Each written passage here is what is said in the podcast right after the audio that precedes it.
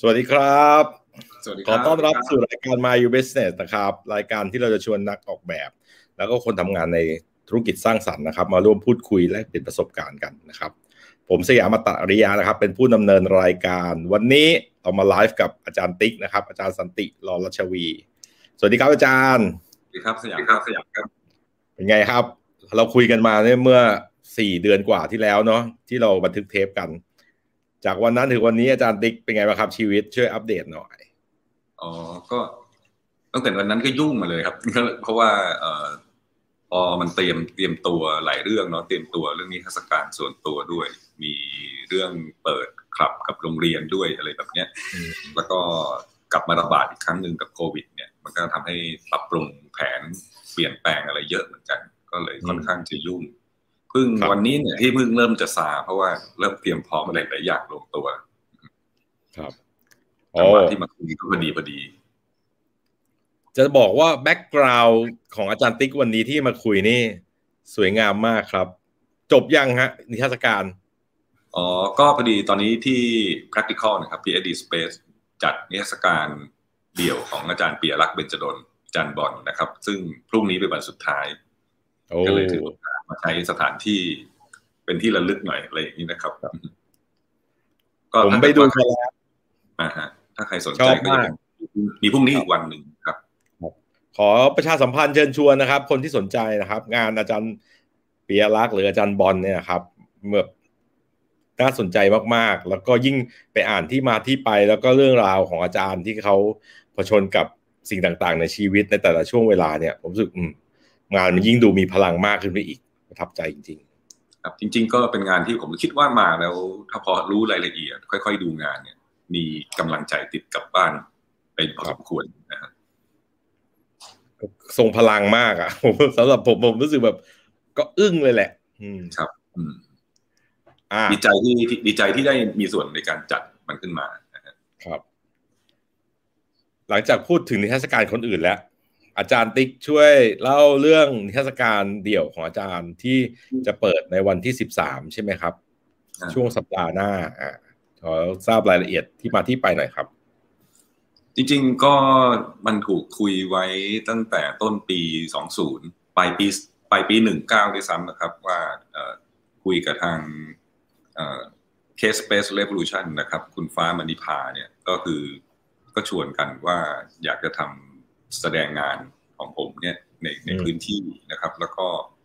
จริง ๆกำหนดการมันน่าจะอยู่ช่วงประมาณช่วงไตรมาสสองเนาะช่วงเกือบก่อนก่อนกลางปีของปีที่แล้วอืมแล้วก็ก็เผอิญว่ามันมีโควิด พอมันมีโควิดปุ๊บเนี่ยก็ขยับกันมาเรื่อยๆนะครับ แล้วก็มาจนกระทั่งถึงปีนี้จริง ๆ ก็มาเวิร์กกันจริงจังขึ้นมาอีกว่าอะเดี๋ยวเราจะเราจะจัดการมันยังไง ถ้ามันมีโควิดอะไรอีก ก็ก็มีการคิดถึงเรื่องแม้กระทั่งว่าการ extend เวลานิทรรศการเผื่อคนต้องทยอยมาหรือแม้กระทั่งเราคิดว่าอาจจะทำกิจกรรมบางอย่างอื่นบ้างถ้า ถ้าถ้าการแสดงมันติดขัดอะไรแบบเนี้ยฮะพอพอพอเรามีแผนประมาณนึงก็ตัดสินใจว่าอะเดินหน้าเต็มตัวเพื่อที่จะจัดมันให้สำเร็จนะครับเอ่อต้องเท้าความว่าเมื่อปีที่แล้วเนี่ย ผมก็มีงานอีกชุดหนึ่งที่ไม่ใช่ที่แสดงนี่เลยนะครับเพ ราะว่าปีที่แล้วจริงๆมันมีสามงานที่ต้องแสดงมีที่ญี่ปุ่นด้วยมีมีที่ไทยอีกสองที่ก็มีการแบบแบ่งงานตัวเองออกมาเป็น part part เพื่อให้มันแบบทำไหวครับแต่พอพอมันทุกอย่างมันมันเลื่อนไปหมดเนี่ย กลับมาอีกทีหนึ่งก็เลยคิดว่า collect ทุกอย่างกลับมารวมกันในในในในในโซโล่เดียวอืซึ่งมก็จะมีเขาเรียกว่ามันมีเรื่องราวที่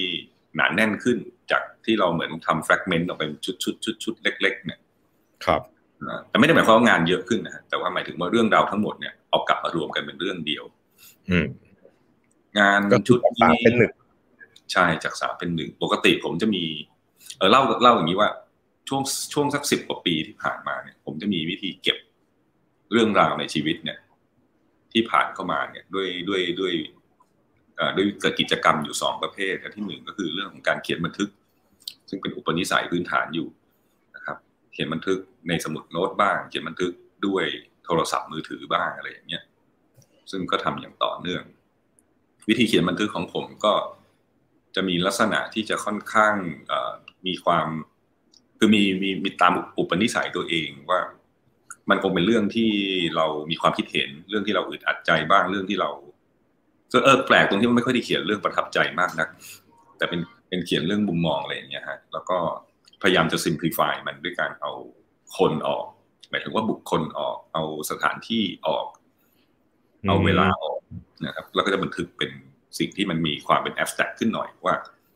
ถ้าเราไปกินกินข้าวที่ร้านอาหารชื่อเนี้ยเราก็อาจจะแค่เขียนว่าร้านอาหารร้านหนึ่งเจอคนก็คือคนคนหนึ่งทุกอย่างก็ simplify แล้วก็บันทึกไว้จนบางทีผมเองก็งงเหมือนกันว่ามันเกิดขึ้นเมื่อไหร่ หรือว่ามันมินิมอลเหลือเกิน เออมันมันน้อยแล้วมันก็ดีตรงที่ว่าเออบางทีมันก็ไม่ได้สำคัญหรอกว่ามันเกิดขึ้นปีไหนกันแน่ exactly คือตรงไหนกันแน่ เราอาจจะรู้แค่ว่ากลางปีของวันหนึ่งช่วงสงกรานของวันของปีหนึ่งอะไรแบบนี้หรือว่าคืนหนึ่งอะไรแบบนี้นะฮะ แล้วก็ เราก็ทำต่อเนื่องกันมาเรื่อย แล้วก็ แล้วก็หลายเรื่องที่อยู่ในบันทึกเนี่ย มันก็กลายเป็นงานตัวเองในช่วงสิบกว่าปีที่ผ่านมา แต่มันออกมาเป็นชิ้นๆเช่น ถูกไปแสดงงานกลุ่ม ก็ดึงบางเรื่องที่ตัวเองคิดว่ามันสอดคล้องกับประเด็นเนี่ยหรือว่านิทรรศการเนี่ยออกมาใช้นะครับ เพราะงั้นเราเราก็จะเห็นเห็นเห็นร่องรอยบันทึกเราอยู่ในงานเราแทบเกือบทุกชิ้นแหละส่วนอีกกิจกรรมหนึ่งก็คือผมจะตั้งแต่ปี 2009 เนี่ยผมเริ่มถ่ายรูปแม่น้ำเก็บไว้ทุกครั้งที่มีโอกาสเดินทางมีไปไหนมาไหนอะไรอย่างเงี้ยก็จะมีกิจกรรมเนี้ยเป็นกิจกรรม เรียกว่ากิจกรรมประจำอันหนึ่ง นะครับด้วยด้วยด้วยแรงบันดาลใจหลาย ๆ เรื่อง ทั้งจากงานการอ่านวรรณกรรมก็ดี การอ่านปรัชญาก็ดี หรือแม้กระทั่งงานศิลปะบางชิ้นที่ให้แรงบันดาลใจเราต่อการมองแม่น้ำผมก็เริ่มถ่าย ครั้งแรกที่ถ่ายคือถ่ายที่แม่น้ำเทมส์ที่หน้าเทตโมเดิร์นแล้วก็ถ่ายจากนั้นก็ถ่ายมาเรื่อยถ่ายไปไปมีโอกาสไปประเทศไหนจังหวัดไหนก็พยายามไปถ่าย แวะจะแวะไปถ่ายนะครับก็จะเห็นว่ามันมี ก็ก็ก็ถูกนำมาใช้ในงานหลายครั้งนะครับ ก็มันจะเป็นชิ้นส่วน ส่วนใหญ่จะเอาชิ้นส่วนที่เรามาใช้นะครับ แต่พอมางานนี้พอทุกอย่างมันถูกแคนเซิลไปเนี่ย ผมก็เลยมีความคิดว่า เออมันก็นานมากแล้ว แล้วเราก็เริ่มกลับไปทบทวนไปอ่าน ข้อเขียนเรากลับไปดูรูปแม่น้ำที่สะสมไว้แบบน่าจะหลายพันรูป ก็เลยคิดว่า เออถึง ใจเราอยากจะเอาสิ่งต่างๆ ที่มันกระจัดกระจายเนี่ยมาจัดระเบียบ แล้วก็อยากจะนำเสนอมันออกมา ด้วยด้วยข้อเขียนกับภาพถ่าย แล้วก็บางเรื่องจะได้ลืมลืมมันไปซะบางเรื่องก็เลือกที่จะดัดแปลงมันเพื่อที่จะจดจำมันต่อไปในรูปแบบหนึ่งเพราะฉะนั้นไอ้เรื่องราวสิบกว่าปีที่ผ่านมาเนี่ย ทั้งทั้งดีทั้งไม่ดีเจอเหตุการณ์มากมายชีวิตเราก็เปลี่ยนแปลงไปเยอะงานความคิด ผู้คนรอบตัวเราก็หมุนเวียนเปลี่ยนไปความสัมพันธ์โอ้มันเยอะแยะไปหมดเลย ที่เราที่เราบันทึกไว้เนี่ย ก็เลยจะเอามาเหมือนเอาความทรงจำมาจัดระเบียบมาออกแบบมันใหม่ ว่าเราจะเก็บมันไว้แค่ไหน และเก็บมันไว้ในรูปแบบอะไรบ้างแบบนั้น เพราะฉะนั้นมันก็จะมี ไม่รู้มันจะเป็นเรียกว่างานอะไร ผมก็ไม่เข้าใจตอบไม่ถูกเหมือนกันนะแต่ผมแค่รู้ว่า ผมมีวัตถุดิบแบบนี้ แล้วก็ผมอยากจะจัดการความทรงจำตัวเองใหม่ นะครับนิทรรศการนี้ก็เลย ตั้งชื่อตอนแรกตั้งชื่อย่อเล่นๆมันไว้หลายปี แล้วว่า memorandum of understanding เหมือนเราทำสนที่สัญญาความเข้าใจ หรือว่ามันก็เหมือนเราทำกับลูกค้าทำกับอะไรทำ MOU นะฮะก็จริงๆแล้วในชีวิตที่ผ่านมา เราก็ทำ MOU ไปกับ ทั้งเหตุการณ์ทั้งกับตัวเราเอง ทั้งกับผู้คนมากมายไปหมด ก็คราวนี้ก็ถึงเวลาจะใช้คำว่า understanding เนี่ยมา มาดูเมมโมตัวเองหน่อยอะไรแบบนี้ นั้นงานมันก็เลยที่มามันก็ที่มามันประมาณนี้นะฮะแล้วก็เลยออกมาในรูปแบบงานที่มันก็ค่อนข้างเป็นมิกซ์มีเดียค่อนข้างเยอะนะฮะมีสักกี่ชิ้นครับรอบนี้ชิ้นงานทั้งหมด ผมจำไม่ได้ exactly นะครับ แต่ว่าน่าจะมีอยู่ประมาณสามสิบเจ็ดชิ้นสามสิบห้าถึงสามสิบเจ็ดชิ้นนะครับ ก็ต้นทุนของมันเป็นภาพถ่ายนะฮะแล้วก็ถูกเอามันมาเสนอในแบบต่างๆนะครับ โดยโดยหลักๆ เป็นภาพถ่ายแม่น้ำก็คือมีทั้งการนำเสนอมันเป็น photo เลยเลยนะครับ แต่ว่าผมก็จะเลือกภาพแม่น้ำที่ค่อนข้างมี ผมมีความคิดเห็น แล้วก็ตัวตัวแม่น้ำเองเนี่ยมันมันเป็น visual ที่ดูเท่าไหร่ก็ไม่เบื่อ เพราะว่ามันดูคล้ายๆกัน แต่มันไม่เคยเหมือนกันเเรากดชัตเตอร์ไปในแต่ละวินาทีที่ต่อเนื่องกันเนี่ย มันก็จะมีรายละเอียดให้ต่างให้เราให้เราให้เราสนใจต่างกัน พอไปนั่งดูมันนานๆเราพบว่ามันเป็นภาพที่ดูได้นานเอ่อแล้วก็มันน่าจะมีการดูแบบหลาย ๆ ชิ้นต่อกัน แล้วมันจะเห็นความเปลี่ยนแปลง แล้วก็ในแง่วิชวลเอง ผมรู้สึกว่ามันเป็นภาพที่น่าสนใจตรงที่ว่า สิ่งที่เปลี่ยนไปเปลี่ยนมาเนี่ย มันเป็นแค่น้ำหนักขาวดำครับ มันเป็น texture มันเป็น ความเข้มความอ่อนความอะไรอย่างเงี้ยซึ่งมันเหมือนกับเราพาให้เรา สามารถคิดกับเรื่องตัวเองอีกหลาย ๆ เรื่องได้นะครับ เพราะนั้นตัวตัวชุดหนึ่งก็จะเป็นภาพถ่ายโดยส่วนใหญ่นะครับ แล้วก็บางชุดก็จะมีการจับคู่ จับคู่ภาพ เหมือนเรากระพริบตาแล้วเราเห็นภาพสองภาพ ครับคือแล้วแม่น้ำมันก็เปลี่ยนทุกมันจะเปลี่ยนทุกครั้งที่เรากระพริบตา มันไม่เคยอยู่กับที่ให้เราให้เราฟรีซมันมันไว้อะไรแบบเนี้ยก็มันก็จะไปทางการเสนอมุมมอง ซึ่ง ใจเราเราเราเลือกเราเลือกเนี่ยเราเห็นเรื่องราวแหละว่าเราเราเหมือนเราพอลึกได้ว่าเราคิดอะไรอยู่ เรารู้สึกยังไงอยู่ตอนถ่าย แต่ว่าเราก็คงไม่ได้มาเล่าอะไรขนาดนั้นนะครับในขณะที่อีกชุดหนึ่งก็เป็นชุดที่ทำหนังสือนะครับ เพราะว่าผมก็เขาเรียกว่า เรียบเรียงข้อเขียนตัวเองใหม่ ตัดบางอย่างที่กระดาษใจทิ้งเก็บบางอย่างไว้ ในข้อเขียนก็จะเป็นบันทึกสั้น ๆ ที่ผมมักจะเขียนมาตลอดนะครับ ครับ มารวมเป็น A4 เนี่ยตัวเล็กๆเรียงกันก็ได้ประมาณห้าหกสิบหน้า ครับนะฮะแล้วก็บางครั้งมันก็จะเป็นความรู้สึก บางครั้งก็จะเป็นความหวังบ้างบางครั้งเป็นอดีตบ้าง บางครั้งกันมันก็จะมีรับมีความประทับใจบางอย่างบ้าง แล้วก็หลายครั้งก็เปลี่ยนเรื่องราวเหล่านั้นเป็นนิทานสั้นอืมผมก็ผมก็แต่งนิทานไว้ประมาณเกือบห้าสิบเรื่องโว้ แต่ว่ามันสั้นมากครับ ผมเรียกมันว่านิทานสั้นมาก ก็คือบางทีมันอยู่แค่สามบรรทัดสี่บรรทัดอะไรอย่างเงี้ยฮะ ก็เราเริ่มมาร้อยมันใหม่ ร้อยมันเป็นข้อเขียนใหม่ แล้วก็จัดอยู่ในหนังสือที่ที่เป็นก้อนหนาๆก้อนหนึ่ง ซึ่งจริง ๆ อ่านยากมาก แล้วก็ผมก็ทำบรรทัดละหน้าเดียว อยู่ตรงกลาง ก็คือมีมีหน้าละบรรทัดเดียว หน้าละบรรทัดหน้าเดียว เออหน้าละบรรทัดมีหน้าละบรรทัดใช่ไหมฮะแล้วก็ตัวเลขมากเล็กเกินกว่าที่ผมจะอ่านออกครับก็คนสายตาไม่ค่อยดีจะจะค่อนข้างอ่านแล้วลำบากนิดนึงนะครับ ก็จะมันก็จะมีความเป็นสครับเจอร์อยู่ แล้วก็มันเหมือนข้อข้อความทั้งหลายเนี่ยมันถูกบรรจุอัดเก็บอยู่ในนั้นน่ะนี่คือตามที่ทีมงานผมขึ้นรูปไว้ใช่ไหมครับ คืองานนี้ใช่ไหมใช่ใช่ใช่ใช่แล้วก็อันนั้นคือสันหนังสือนะฮะที่เห็นเนี่ย อืมครับ ไม่ใช่หน้าปก นั่นก็คือสันหนังสือหน้าปกก็จะแคบกว่านั้น แล้วก็มีความหนาจริง ๆ ก็อ่านยากมาก แล้วก็เป็นหนังสือเล่มแรกบางที่เจตนาจะออกแบบให้อ่านยากแล้วก็เหมือนกับว่า คุณอาจจะอ่านมันได้เป็นท่อนๆเหมือนที่ผมเขียนนะคือเพราะผมก็ไม่ได้เขียนมันเป็นเรื่องยาวอะไรแบบ เนี้ยก็ค่อยๆอย่างคิวเรเตอร์ผมก็เขียนแนะนำไว้ดีว่ามันเหมือนคนคนหนึ่งคุณคุณรู้จักเขาทีเดียวทั้งหมดไม่ได้ อะไรแบบนี้ก็ มันจะเป็นท่อนๆ ที่เวลาคุณเปิดหนังสือเล่มนี้ คุณก็จะได้จังหวะเป็นท่อนๆไป แล้วก็มันก็สะดวกใจสำหรับตัวผมเองตามนิสัยด้วยที่ ไม่ได้อยากจะเล่าอะไรแบบจงแจ้งหรือหมดเกินไปอะไรแบบนี้อันนี้ก็จะมีสิบสองมีสิบสองปกนะครับ ก็ถูกจัดเป็นสครับเจอร์ติดผนังก็มีกล่องไม้ที่ทำพอดีเหมือนขนาดนะครับ แล้วก็จริง ๆ มันมีฝาด้วย แต่ตอนโชว์ก็จะเป็นเหมือนติดอยู่ติดอยู่เป็นวอลไทป์ติดนะครับ แล้วก็งานอีกชุดหนึ่งก็จะเป็นงานที่ผมไดอะล็อกผิวน้ำกับสิ่งที่อยู่ใต้น้ำนะครับว่าหลายเรื่องที่เรารู้สึกที่มันถูกที่มันที่มันอยู่ใต้ผิวน้ำเนี่ยมันมีบางทีเรามองเรามองเรามองแม่น้ำแต่เรามองเรามองไม่ได้เราไม่ได้เห็นในเราไม่ได้คิดถึงแม่น้ำเราคิดถึงเรื่องอะไรก็ไม่รู้บางทีเราก็คิดถึงสิ่งที่อยู่จมอยู่ใต้นั้นอะไรแบบนั้น ผมก็เลยทำ drawing คำสี่คำนะครับ ที่ผมคิดว่ามันหายากมากตอนนี้อะไรแบบนี้นะครับ ก็มันมีคำว่า reality ความจริงนะครับ มีคำว่าความฝัน มีคำว่า freedom แล้วก็มีคำว่า truth ซึ่งทั้งสี่คำนี้ก็จะอยู่ภายใต้ epoxy หนา ซึ่งอยู่ใต้ใต้ชั้นของในตัวภาพถ่ายแม่น้ำตัวนี้จะเป็นการทดลองที่เอาภาพมาใช้งานกับ epoxy อะไรเงี้ย ซึ่งก็ได้ ได้ได้อาจารย์ท่านหนึ่งที่ลาดกระบังเนี่ยช่วยในการผลิตนะครับ ก็ตอนนี้ก็อยู่ในขั้นตอนกำลังขัด แล้วก็กำลังขัดเงามันนะครับ มันก็จะเหมือนก้อนน้ำแข็งก้อนหนึ่งนะครับ ที่ผิวบนจะเป็นภาพแม่น้ำแล้วก็ชั้นล่างจะเป็นดรออิ่งที่เป็นเป็นไทโป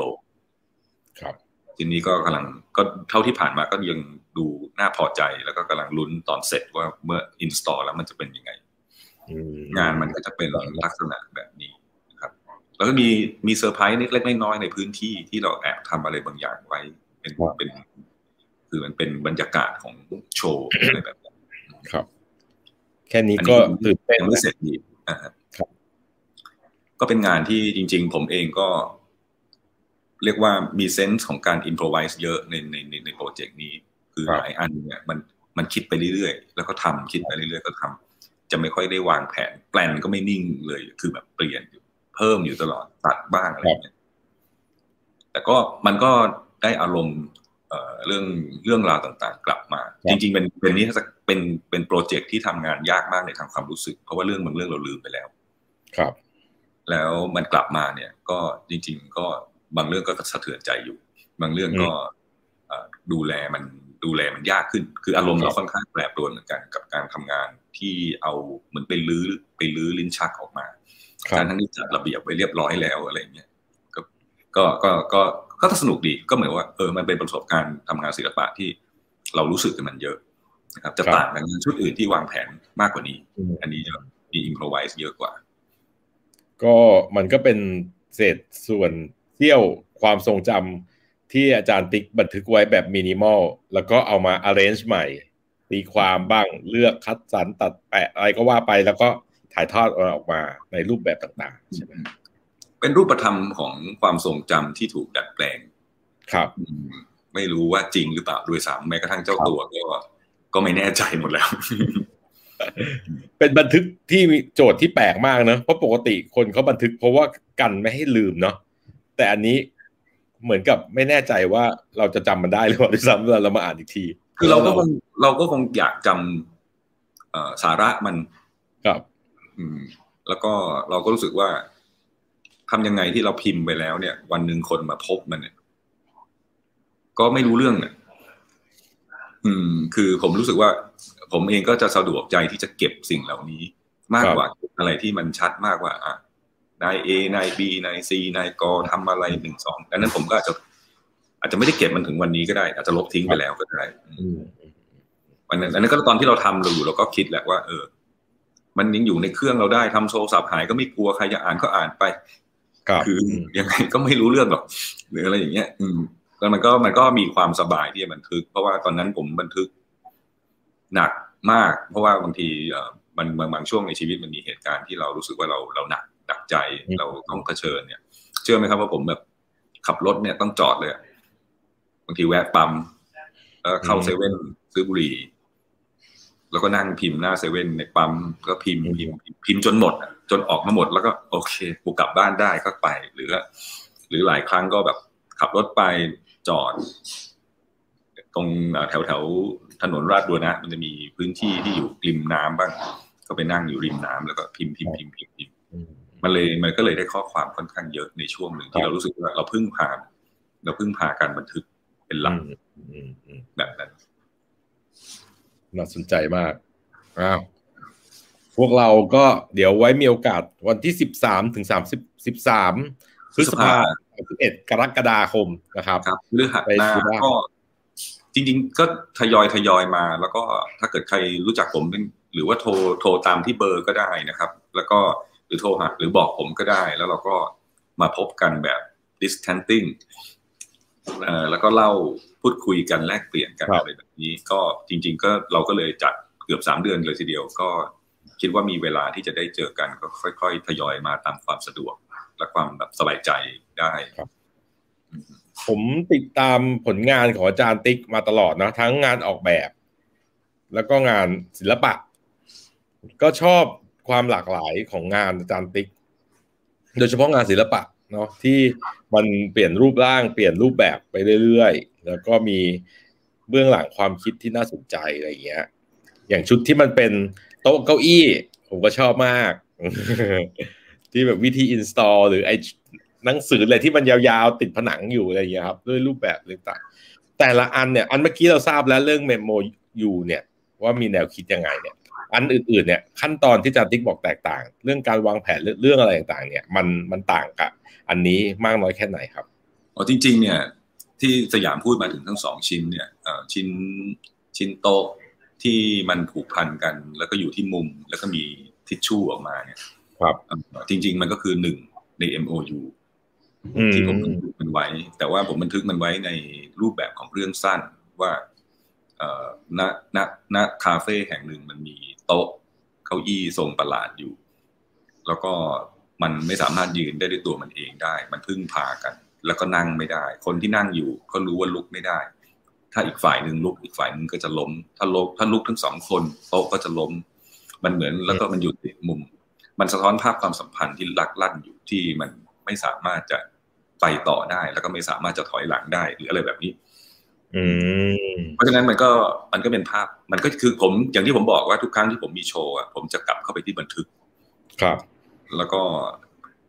คือพอดีว่าต้องต้องต้อง อันนี้ก็เป็นงานที่อาจารย์อรรฆย์ ฟองสมุทรเนี่ยเป็นคน curate แล้วก็ เรื่องน่าสนุกก็ตรงที่ว่าวันหนึ่งผมอ่านบทกวีของ Gertrude Stein ที่เขียนว่า rose is a rose is a rose is a rose ซึ่งความหมายของดอกกุหลาบแต่ละอันเนี่ยมันก็จะต่างกัน ผมก็รู้สึกว่าประทับใจ แล้วผมก็เลยพิมพ์เลียนแบบบน status Facebook ไปว่า dream is a real is a dream is a real is a dream ครับ แล้วก็ พี่อ้อเนี่ยก็ติดต่อมาบอกว่า status เนี่ย แสดงงานไหมอืมแล้วก็เหมือนว่าตอนนั้นพี่อ้อกำลัง curate นิทรรศการหนึ่งชื่อว่าsweet nightmare ก็คือฝันไม่หวานนะครับ แล้วเขารู้สึกว่าวิธีทำงานผมกับ status เนี่ยเขาอยากเห็นว่ามันจะออกมาเป็นหน้าตาอย่างไรอะไรแบบนี้และน่าสนใจก็พี่อ้อก็เลยได้กรุณาให้แสดงงาน ซึ่งได้แสดงงานกับศิลปินดี ๆ เลยล่ะ ในที่ที่หอศิลป์ ม.กรุงเทพ ผมก็เลยเสนอแกว่าผมอยากจะทำ sculpture ที่มันเป็นโต๊ะเฟอร์นิเจอร์ตัวหนึ่งที่เขาคนออกให้เหลือแต่ร่องรอย เป็นเป็น metaphor ซึ่งก็คล้าย ๆ กันกับหนังสือที่มีรูยาวๆนะครับดังนั้นคุณชะเอมพิชญาเนี่ยที่ curator ที่ BACC เนี่ยได้ถามผมบอกว่าเขากำลังมีการจะ curate นิทรรศการที่ชื่อว่าสถานพักตากอากาศ หรือว่ารีสอร์ทเขาก็ถามผมว่าคุณติ๊กมีไอเดียอะไรกับงานถ้าภายใต้ธีมนี้ไหมผมก็ตอบได้ทันทีเลยบอกว่ารีสอร์ทของผมเนี่ยไม่ใช่สถานที่แต่เป็นสมุดบันทึกผม ครับ ผมเข้าไปพักบ่อยมาก ซึ่งผมเคยเคยเขียน metaphor เรื่องนี้มาอยู่แล้วว่า ผมมีสถานพักตากอากาศแห่งหนึ่งที่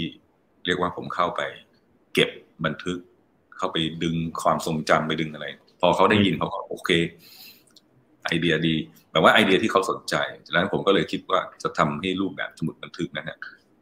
มันมันมีมันมีบอยที่มันลึก จริง ๆ หนังสือเล่มนั้นมันฝังเข้าไปในผนังลึกมากเลยนะครับ อืม แล้วก็ อืม แล้วก็จริง ๆ รูรูที่ได้มาก็ได้มาจากไอเดียของบองคาไวในหนัง In the Mood for Love ตรงที่พระเอกไปพูดไว้ในรูแล้วก็เอาดินอุดไว้ ก็เลย เก็บไว้ ใช่ใช่ใช่ก็เลยแบบ มันก็เลย มันก็เลยมีแบบงานที่ผลิตออกมาจาก ส่วนใหญ่จะเป็นจากหนังสือบันทึกหมดเลยนะครับเพราะฉะนั้นถามว่าทำงานยังไง ตรงนั้นมันทำงานวางแผนได้มากกว่า เพราะมันเป็นงานชิ้นเดียว ครับก็เลยต้องอแล้วก็ทำงานร่วมกับคนอื่น มันก็จะแบบมันจะต้องดีไซน์ขั้นตอนที่ละเอียดแล้วก็เป๊ะๆขึ้น ในขณะที่อันนี้มันเป็นโซโล่แล้วก็ขนกันมาทั้งทั้งรีสอร์ทเลยอะมันก็เลยมีลักษณะว่าการขยับโยกย้ายเปลี่ยน อันนี้เอาอันนี้ไม่เอาอะไรอย่างเงี้ยแล้วก็รวมไปกับ ค่าใช้จ่ายด้วยเราต้องพยายามดูงบประมาณให้มันพอเหมาะสมกับที่เราจ่ายไม่ให้มันหนักตัวจนกระทั่งเป็นภาระเกินไปนะครับ เพราะว่างานผมก็ไม่ได้ขายได้ดีเท่าไหร่ครับ แบบนั้นเออดี ซึ่งพวกนี้มันก็จะกลายเป็นว่าเราได้เรื่องแล้วเราได้ไอเดียที่เราอยากจะเล่าใช่ไหมฮะส่วนรูปแบบหรือเทคนิคหรือมันจะออกมาเป็นโต๊ะเก้าอี้ หรือมันจะออกมาเป็นสมุดบันทึก หรืออะไรก็แล้วแต่เนี่ย ก็จะมาทีหลังที่อาจารย์ติ๊กพิจารณาว่าฮะใช่ใช่มันจะจริง ๆ มันพอพอเราได้อะไรบางอย่างเนี่ย มันมีเนี่ย มันโดยธรรมชาติมันจะมามันจะคลอดมาพร้อม ๆกัน อืม คือผมจะไม่ค่อยได้ใช้เวลาสเก็ตแบบเหมือนงานออกแบบลูกค้ามากนัก ผมจะนึกเอามากกว่า ครับ ถ้ายังท่านนึกก็คือนึกไปเรื่อยๆอาจจะแทบไม่ได้ไม่ได้จับปากกาหรือดินสออะนึกว่า เรื่องราวเรื่องราวนี้มันมันเป็นยังไงวะอะไรอย่างเงี้ยเราเห็นภาพมันยังไงอะไรเงี้ยแล้วก็รูปแบบแบบไหนที่เรา comfortable ที่ที่จะหยิบมันออกมาเสนอ อืมคือมันเป็นเรื่องที่ค่อนข้างส่วนตัว แล้วทำยังไงให้คนมีพื้นที่ในการที่ไม่ต้องมายุ่งกับเรื่องส่วนตัวเราก็ได้ แต่ว่าเขาอาจจะเห็นภาพสะท้อนอะไรบางอย่าง คือก็มันจะมันจะนั่งนึกเอามากกว่า พอนึกได้เมื่อไหร่ มันก็จะได้บิ๊กไอเดียขึ้นมาว่า ก็เราเห็นมันเป็นโต๊ะว่ะอะไรอย่างเงี้ยเราเห็นมันเป็นหนังสือว่ะอะไรอย่างเงี้ยเราเห็นหนังสือที่แบบ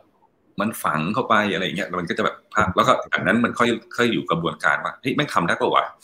อืมครับเออมันหน้าตายังไงดีวะอะไรอย่างเงี้ยอืมอืมอย่างตอนอย่างโต๊ะเก้าอี้ตอนผมสเก็ตเสร็จเนี่ยผมก็ไป เอ่อไปหาเอ่อนักออกแบบเฟอร์นิเจอร์ ว่าผมอยากให้โต๊ะที่ผมสเก็ตเนี่ยมันดูทั่วขึ้นหมายถึงว่า มันดูเป็นโต๊ะทำเก้าอี้ธรรมดาทั่วไป มันต้อง เปลี่ยนตรงไหนบางทีเขาก็ให้มุมองศานิดนึง อันเนี้ยเออมันดู soft มันดู soft ขึ้นนะ มันไม่แข็งไม่ไม่อะไรอย่างเงี้ยหรือว่าหนังสือก็เอ้ยเข้าเล่มยังไงปรึกษาเอ่อ binder ปรึกษาอะไรอย่างเงี้ยฮะครับอืมอืมอืมแบบนั้นก็หลายๆครั้งเราจะเห็นคนชอบถกเถียงกันเนาะเรื่องอะไรอะ การทำงานศิลปะหรืองานออกแบบที่มันมีตัวตนลายเซ็น signature เฉพาะตัวที่เขา practice ซ้ำแล้วซ้ำอีก แล้วมันก็เกิดพัฒนาการกันเนี่ยอืมแต่อาจารย์ติ๊กไม่ได้มาสายที่แบบใช้รูปแบบวิธีการหรืออะไรเดิมๆ ไปเรื่อยๆ ใช่ไหมฮะอาจารย์ติ๊กมุมีมุมมองไงเกี่ยวกับเรื่อง signature ของผู้ออกแบบหรือ creator ต่างๆ ที่เขา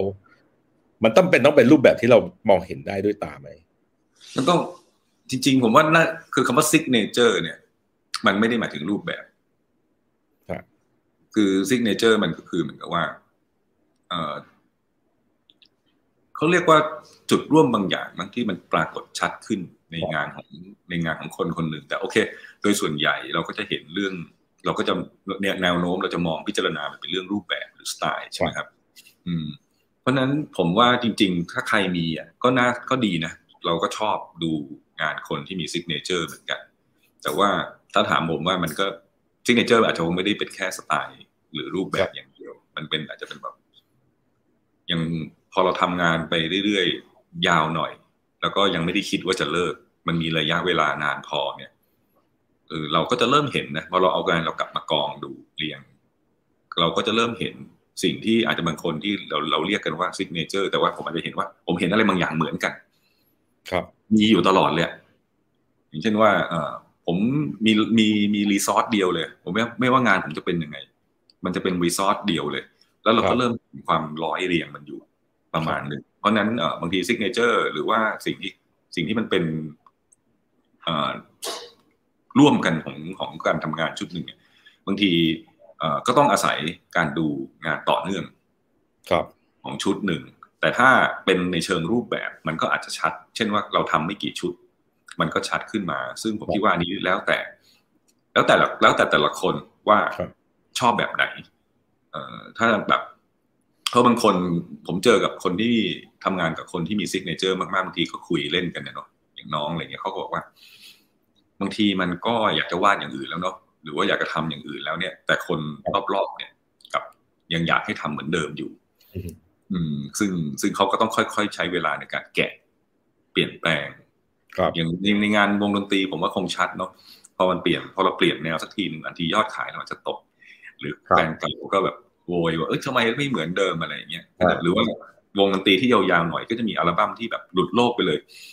ว่าจะมาลองทำอะไรบางอย่างดูครับอืมผมคิดว่าในประเด็นนี้ ถ้าใครซีเรียสอยากจะมี ก็ผมคิดว่ามันก็ก็ก็ก็ต้องลองพยายามดูนะครับ แต่ถ้าไม่รีบ ผมว่ายังไงก็เจอ เพราะว่าปริมาณที่เราทำต่อเนื่องเนี่ย แล้วเรากลับมาดูอะพอเราเจอตรงนั้นเนี่ย มันอาจจะค่อนข้างสบายด้วยว่าเอ้ยมันเราพบแล้วว่าไม่ว่าเราจะรำท่าไหน มันก็จะมีสิ่งนี้อยู่ แล้วก็ค่อยๆขัดเกลาสิ่งนี้แทนครับเอ่อเพราะฉะนั้นบางทีมันก็มีสองมุมว่า signature ด้วยการสร้าง หรือ next signature ที่เกิดจากการค้นหา ก็ครับอาจจะอาจจะต้องเลือกดูเอาว่าอ่า ชอบเร็วสั้นเหมือนเล่นเหมือนเล่นหุ้นเหมือนซื้อหุ้นอะไร ชอบเร็วชอบสั้น หรือชอบยาวอะไรแบบนี้ อืม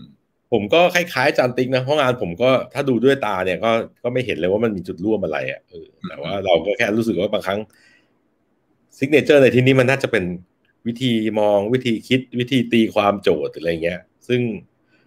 มันก็น่าจะเป็นอะไร เหมือนว่า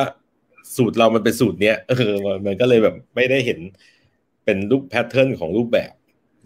ด้วยโจทย์ด้วยเนาะที่เราทำส่วนอย่างผมเองทำงานออกแบบล้วนๆเนี่ยภาพที่มันออกหรือดีไซน์ที่มันได้ มันก็จะไปตามลูกค้า มันไม่สามารถ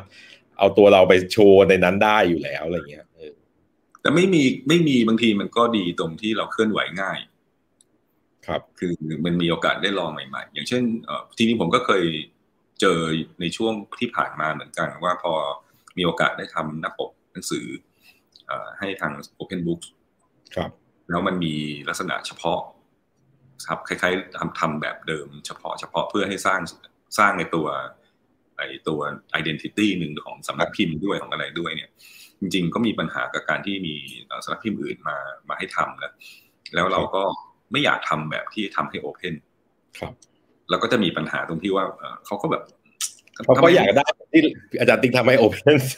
อะไรแบบนั้นซึ่งซึ่งทีก็แบบว่ายากยากบอกว่ามันบางทีเนื้อเรื่องมันก็ไม่เหมือนกัน character ของแต่ละคิมก็ไม่เหมือนกันอะไรอย่างเงี้ยคราวนี้มันก็บอกว่าเออมันมันก็ทำไม่ได้นะคือแบบอย่างเงี้ยเป็นต้นอะไรแบบเนี้ยบางทีมันก็จะบทมันถ้าเกิดมันมี signature บทง่ายมันก็ง่าย บทยากก็ยากเหมือนกันก็แบบสังเกตว่าอาจารย์ติ๊กอ่านหนังสือเยอะ หรือแม้แต่งานที่ถ่ายภาพแม่น้ำเนี่ย น่าจะ Hermann Hesse ป่ะฮะ สิทธารถะใช่ปะที่แม่น้ำที่มันเปลี่ยนไปเรื่อยๆ ใช่ใช่ว่าอ่านน้อยหรือจำไม่ค่อยได้อะไรเงี้ยอะแต่ว่า คุ้นๆว่าเนาะก็นั่นก็เป็นเล่มหนึ่งที่ทำให้ผมมีแรงบันดาลใจกับการมองแม่น้ำเป็นต้นทุนนะครับ คือ เพราะว่ามันก็เป็นฉากสำคัญในเรื่อง แล้วก็เป็นพื้นที่ที่ตัวละครเนี่ยได้ ค้นหา เพราะฉะนั้นตัววรรณกรรมเรื่องนี้มันก็ทำให้เรามีภาพต่อแม่น้ำเนี่ย ที่ที่ละเอียดขึ้นแล้วมันก็อดนึกไม่ได้เวลาเราเห็นแม่น้ำเราขึ้นเรือ หรือว่าอะไรต่างๆ นานาเนี่ยแล้วเรามองไปก็อดนึกถึงวาสุเทพไม่ได้หรือตัวละครอะไรแบบเนี้ยนะครับ แล้วก็จริงๆ ถ้าพูดถึงเรื่องแม่น้ำเนี่ย ผมมาไป Tate Modern แล้วผมโชคดีมาก ที่ได้ไปดูงานโซโล่ของ Roni Horn นะครับ เป็น เป็น conceptual artist ของอเมริกัน ถ้าจำไม่ผิดนะฮะ แล้วก็ Roni Horn ทำงานชุดหนึ่งที่เป็นแม่น้ำแล้วก็ตอนที่ผมไปที่ที่ที่ที่ Tate เนี่ยเขาแสดงชุดที่เป็นแม่น้ำเทมส์พอดีเออมันมันเป็นสิ่งที่เปิดโลกผมอันหนึ่งคือตรงที่ว่ามันเป็นกระดาษที่พิมพ์ออฟเซ็ตเป็นภาพแม่น้ำเทมส์นะครับ แล้วก็ไม่ได้ถ่ายแบบสวยงามอะไรอะก็ถ่ายแบบถ่ายปกติแล้วแม่น้ำเทมส์นี่มันก็ไม่สวยอยู่แล้ว ก็ ถ่ายนะครับ แล้วก็เต็มไปหมดเลย ข้อหนึ่งที่ผมเรียกว่า เอ๊ะขึ้นมาตอนแรกก็คือว่ามันเป็นมันเป็นโปสเตอร์เหมือนพิมพ์ออฟเซ็ตอะแล้วมันก็ติดอยู่ใน museum ระดับโลกใช่ไหมแล้วเราก็ตั้งคำถามว่า งานพิมพ์ออฟเซ็ตนี่มันเป็น art ได้ระดับนี้เลยเหรอซึ่งแบบมันเป็นภาพเดียวกัน แต่ติดหลาย ๆ จุด หรือว่ามันคนละภาพคนละภาพต่างออฟเซ็ตด้วย อะไรนะแล้วมันพิมพ์ออฟเซ็ตด้วยพิมพ์ออฟเซ็ตเลย minimum เท่าไหร่เพื่อจะเอามาแปะหรือว่าอะไร เพราะว่ามันเป็นคนละภาพใช่ใช่ใช่ก็คืออาจจะเป็นอย่างนั้น แต่ว่ามันเปิดโลกแบบ เราเราคิดว่างานพิมพ์ออฟเซ็ตแม่งอยู่คนละโลกกับศิลปะนะเมื่อก่อนเนี้ยแล้วผมคิดว่าแม่งน่าจะทำได้เหมือนกันเว้ยอะไรเงี้ยอะไรเงี้ยมันก็เป็นอันหนึ่งที่ทำให้ผมกล้าทำงานด้วยออฟเซ็ตด้วยงานด้วยด้วยเทคโนโลยีสมัยใหม่ หรือเป็น mass production แล้วมาลองเล่นกับพื้นที่งานศิลปะใช่ไหมแต่อันหนึ่งก็คือว่างานชุดนี้น่าสนใจตรงที่ว่าเวลาเราไปดูใกล้ๆเนี่ยในภาพแม่น้ำเนี่ยจะมีหมายเลขอยู่เต็มไปหมดเลยหนึ่งสองสามสี่ห้าบางทีรันเป็นร้อยหมายเลขเลย ตามจุดต่างๆของแม่น้ำแล้วก็ข้างๆข้างล่างของงานเนี่ยจะเป็นตัวหนังสือเล็กๆ เป็นเหมือนเป็นเหมือนว่าเบอร์หนึ่งเขาจะเขียนเบอร์สองคืออะไรเบอร์สามเราก็ลองคือชิ้นหนึ่งเรายืนดูนานมากว่าหนึ่งคืออะไรวะสองคืออะไรวะเนี่ยโอ้โห แล้วแบบบางบางข้อเขียนก็เป็นกวี บางข้อเขียนก็เป็นแฟกต์อย่างเช่นว่า is black มันแค่ดำ คือแบบ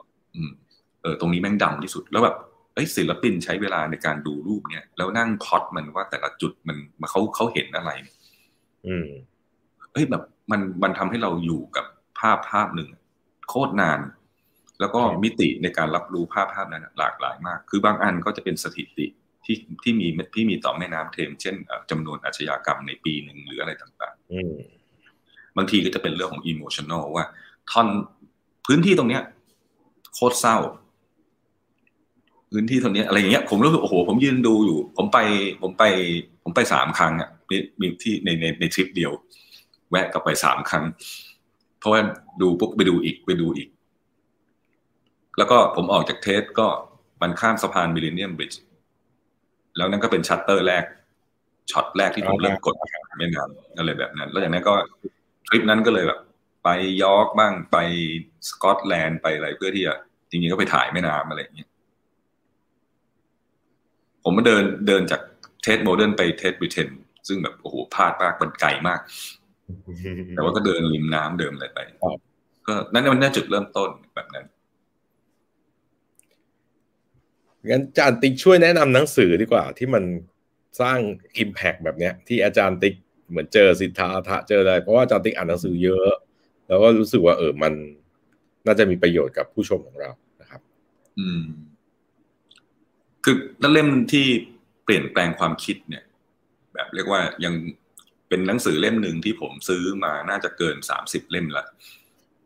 นะครับคือซื้อซื้อเก็บ ซื้อเก็บในที่นี้คือจะโดยส่วนใหญ่จะซื้อแจกลูกศิษย์ที่รักนะครับ แล้วก็อย่างขำตรงที่ว่าสัปดาห์หนังสือก่อนที่จะย้ายจากย้ายจากศูนย์ศิริกิจเนี่ย ผมก็ไปที่งานแล้วก็ไปเจอร้านหนังสือร้านหนึ่งเขาก็เอาหนังสือเล่มเนี้ยมากองไว้แล้วผมบอกเฮ้ยมันไม่มันไม่ได้ขาดตลาดไปแล้วหรอคิดว่าหมดไปแล้วเนี่ยมันมีอยู่ประมาณสิบกว่าเล่มผมก็เลยบอกอะผมซื้อหมดเลย ก็ซื้อกลับไป แล้วก็แจกหมดเรียบร้อย มางานสัปดาห์หนังสืออีกที่หนึ่งร้านเดิมเนี่ยเอามาขายนี่อีก ผมว่าพี่ปีที่แล้วว่าพี่บอกว่าหมดแล้วคือผมก็ไปซื้ออีก แต่ว่าหนังสือเล่มนี้ก็คือ Jonathan Livingston ของ Richard Bach นะครับ ก็เป็นหนังสือเล่มบางๆ ที่แปลโดยอาจารย์ชาญวิทย์เกษตรศิรินะครับ ก็ มันก็โคตรประทับใจแล้วก็ผมมักจะเอามาเปิดคลาสเสมอนะครับ ถ้าถ้าแนะนำก็อยากให้อ่านเหมือนกัน เพราะว่าผมว่าอ่านเอาสนุกก็ได้ แต่ว่าอ่านแล้วอ่านอีก มันจะเปลี่ยนแปลงตามชีวิตเรานะครับ ถ้าเรื่องย่อก็ง่าย ๆ ว่าเป็นเรื่องของนกนางนวลฝูงหนึ่งแล้วก็มีนกนางนวลตัวหนึ่งเนี่ยที่พี่เรียนกับคนอื่น นะครับชื่อ Jonathan Livingston นกนางนวลในฝูงเนี่ยโดยส่วนใหญ่ก็จะมีผู้เฒ่าผู้แก่จารีตประเพณีของความเป็นนางนวลว่าการบินเราบินเพื่อหาอาหารหรือหาปลาประทังชีวิตนะครับ แล้วก็จะมีธรรมเนียมในการบินการอยู่ในฝูง แต่ว่าไอ้โจนาธานเนี่ยจะเป็นนกตัวหนึ่งที่บินฉวัดเฉวียงบินไม่เหมือนชาวบ้านเขาซึ่งก็ผิดผีผิดธรรมเนียมของนางนวล นะครับ แล้วก็เหตุผลที่โจนาธานให้ก็คือว่าเขาอยากรู้ว่า ภายใต้ปีกที่เขามีอยู่เขาบินแบบไหนได้บ้าง เพราะนั้นเขาไม่ได้มีปีกไว้เพียงแค่หาอาหาร ซึ่งอันนี้ผมก็อ่านตอนที่ผมเรียนจบใหม่ๆ แล้วผมก็รู้สึกมันก็เป็นคำถามสำคัญต่ออาชีพเหมือนกัน ว่าเออว่าคือมันก็เริ่มเปรียบเทียบ หรือบางครั้งเวลาเราท้อแท้อะไรบางอย่าง ผมคิดว่าเรื่องราวของโจนาธานลิวิงสตันก็ช่วย ปลอบประโลมเราหรือให้พลังงานเราได้ในแต่ละรอบของชีวิตนะครับ มันก็เลยกลายเป็นหนังสือที่ ผมไม่เคยให้ใครแนะนำให้ใครไปซื้อ ถ้าได้คุยกันส่วนตัวนะแล้วผมก็บอกว่าเจอครั้งหน้าเดี๋ยวจะมาให้ ก็จะมีคือมันจะมีสต็อกอยู่นะครับอย่างเดี๋ยวจะมีโอกาสเนี่ยเจอเพื่อนใหม่คนหนึ่งซึ่งวันก่อนก็คุยกัน ก็ยังวันก่อนรีบเข้าคินโนไปซื้อให้เขาคือเป็นหนังสือเล่มที่ว่ากูถ้ากูเจอกูต้องซื้อให้อะไรอย่างเงี้ยมันเพราะมันอันนี้มันก็จะถามว่า ถ้าจะแนะนำเล่มนี้คงขาดไม่ได้เพราะว่าถ้าเกิดลูกศิษย์ที่คุ้นเคยกันดี ก็จะรู้ว่าผมจะชอบให้หนังสือเล่มนี้นะครับ หรือว่าถ้าไม่ถ้าสต็อกหมดก็จะยุให้ไปลองซื้ออ่านดู อ่านไม่ยากนะครับเอออันนี้ก็เป็นเล่มหนึ่งจริงๆ มันเลือกมันตอบยากมากว่าสามเล่มมันมันมีหนังสือเต็มไปหมดนะครับ แล้วก็อย่างสิทธารถะก็เป็นเล่มหนึ่งแต่อาจจะไม่ได้พูดถึงในวันนี้เป็นตัวอย่างนะครับ เพราะว่านั้นก็เปลี่ยนมุมมอง แต่ก็ขนาด ไม่ได้รุนแรงมาก แล้วก็พยายามจะเลือกหนังสือที่แตกต่างกันสามหมวดนะครับเล่มหนึ่งเป็นหนังสือดีไซน์ก็ชื่อดีไซน์เวย์ The Design Way นะครับเขียนโดย Harold G. Nelson กับ Erik Stolterman เป็นหนังสือ เอาไว้ว่าผู้เขียนนะเขาเรียกว่าหนังสือเล่มนี้เป็นปรัชญาการออกแบบมากกว่า เป็นหนังสืออวิธีออกแบบหรือข้อแนะนำแต่มันพยายามจะเขียนให้เป็นปรัชญา นะครับ ผมได้รับคำแนะนำให้อ่านตอนสมัยเรียนปริญญาโทนะครับ โดยที่อาจารย์ที่ปรึกษาเนี่ยอาจารย์ซีดาโรยัลเนี่ยเขาเขาก็เอ้ยลองอ่านดูครับ แล้วก็เป็นประโยคที่เปิดประโยคมาก็ประโยคว่ามนุษย์ไม่ได้สักไม่ได้ค้นพบไฟมนุษย์สร้างมนุษย์ออกแบบมัน แล้วก็อารัมพบทมาเรื่อยตลอดทั้งเล่ม เล่มนี้ เล่มนี้ถ้าอ่านถ้าชวนให้อ่านได้ ผมคิดว่ามันจะมีมุมมองที่ละเอียดขึ้นกับ นักออกแบบ แล้วก็งานออกแบบเนี่ย มีลักษณะที่เป็นเขาเรียกว่า ศาสตร์ของมันเองมากขึ้นในหนังสือเล่มนี้นะครับ มีมีเป็นคนมีคนมีคนเป็นคนที่เขียนที่พูดถึงเรื่องที่น่าสนใจด้วยเช่นตัว power relationship หรือความสัมพันธ์เชิงอำนาจ ระหว่างนักออกแบบกับผู้คนหรือ stakeholder เช่นลูกค้า หรือว่าคนอื่น ๆ ที่รายล้อมเรานะครับ โอ้มันก็วิเคราะห์ ออกมาค่อนข้างเป็น theory แล้วก็เป็น principle ที่ที่น่าสนใจนะครับ พูดถึง judgment judgment หมายถึงว่า design judgment สำคัญมากที่ต้องมีอยู่ในผู้คน มีอยู่ในตัวดีไซเนอร์แล้วหลักการ judgment มันคืออะไร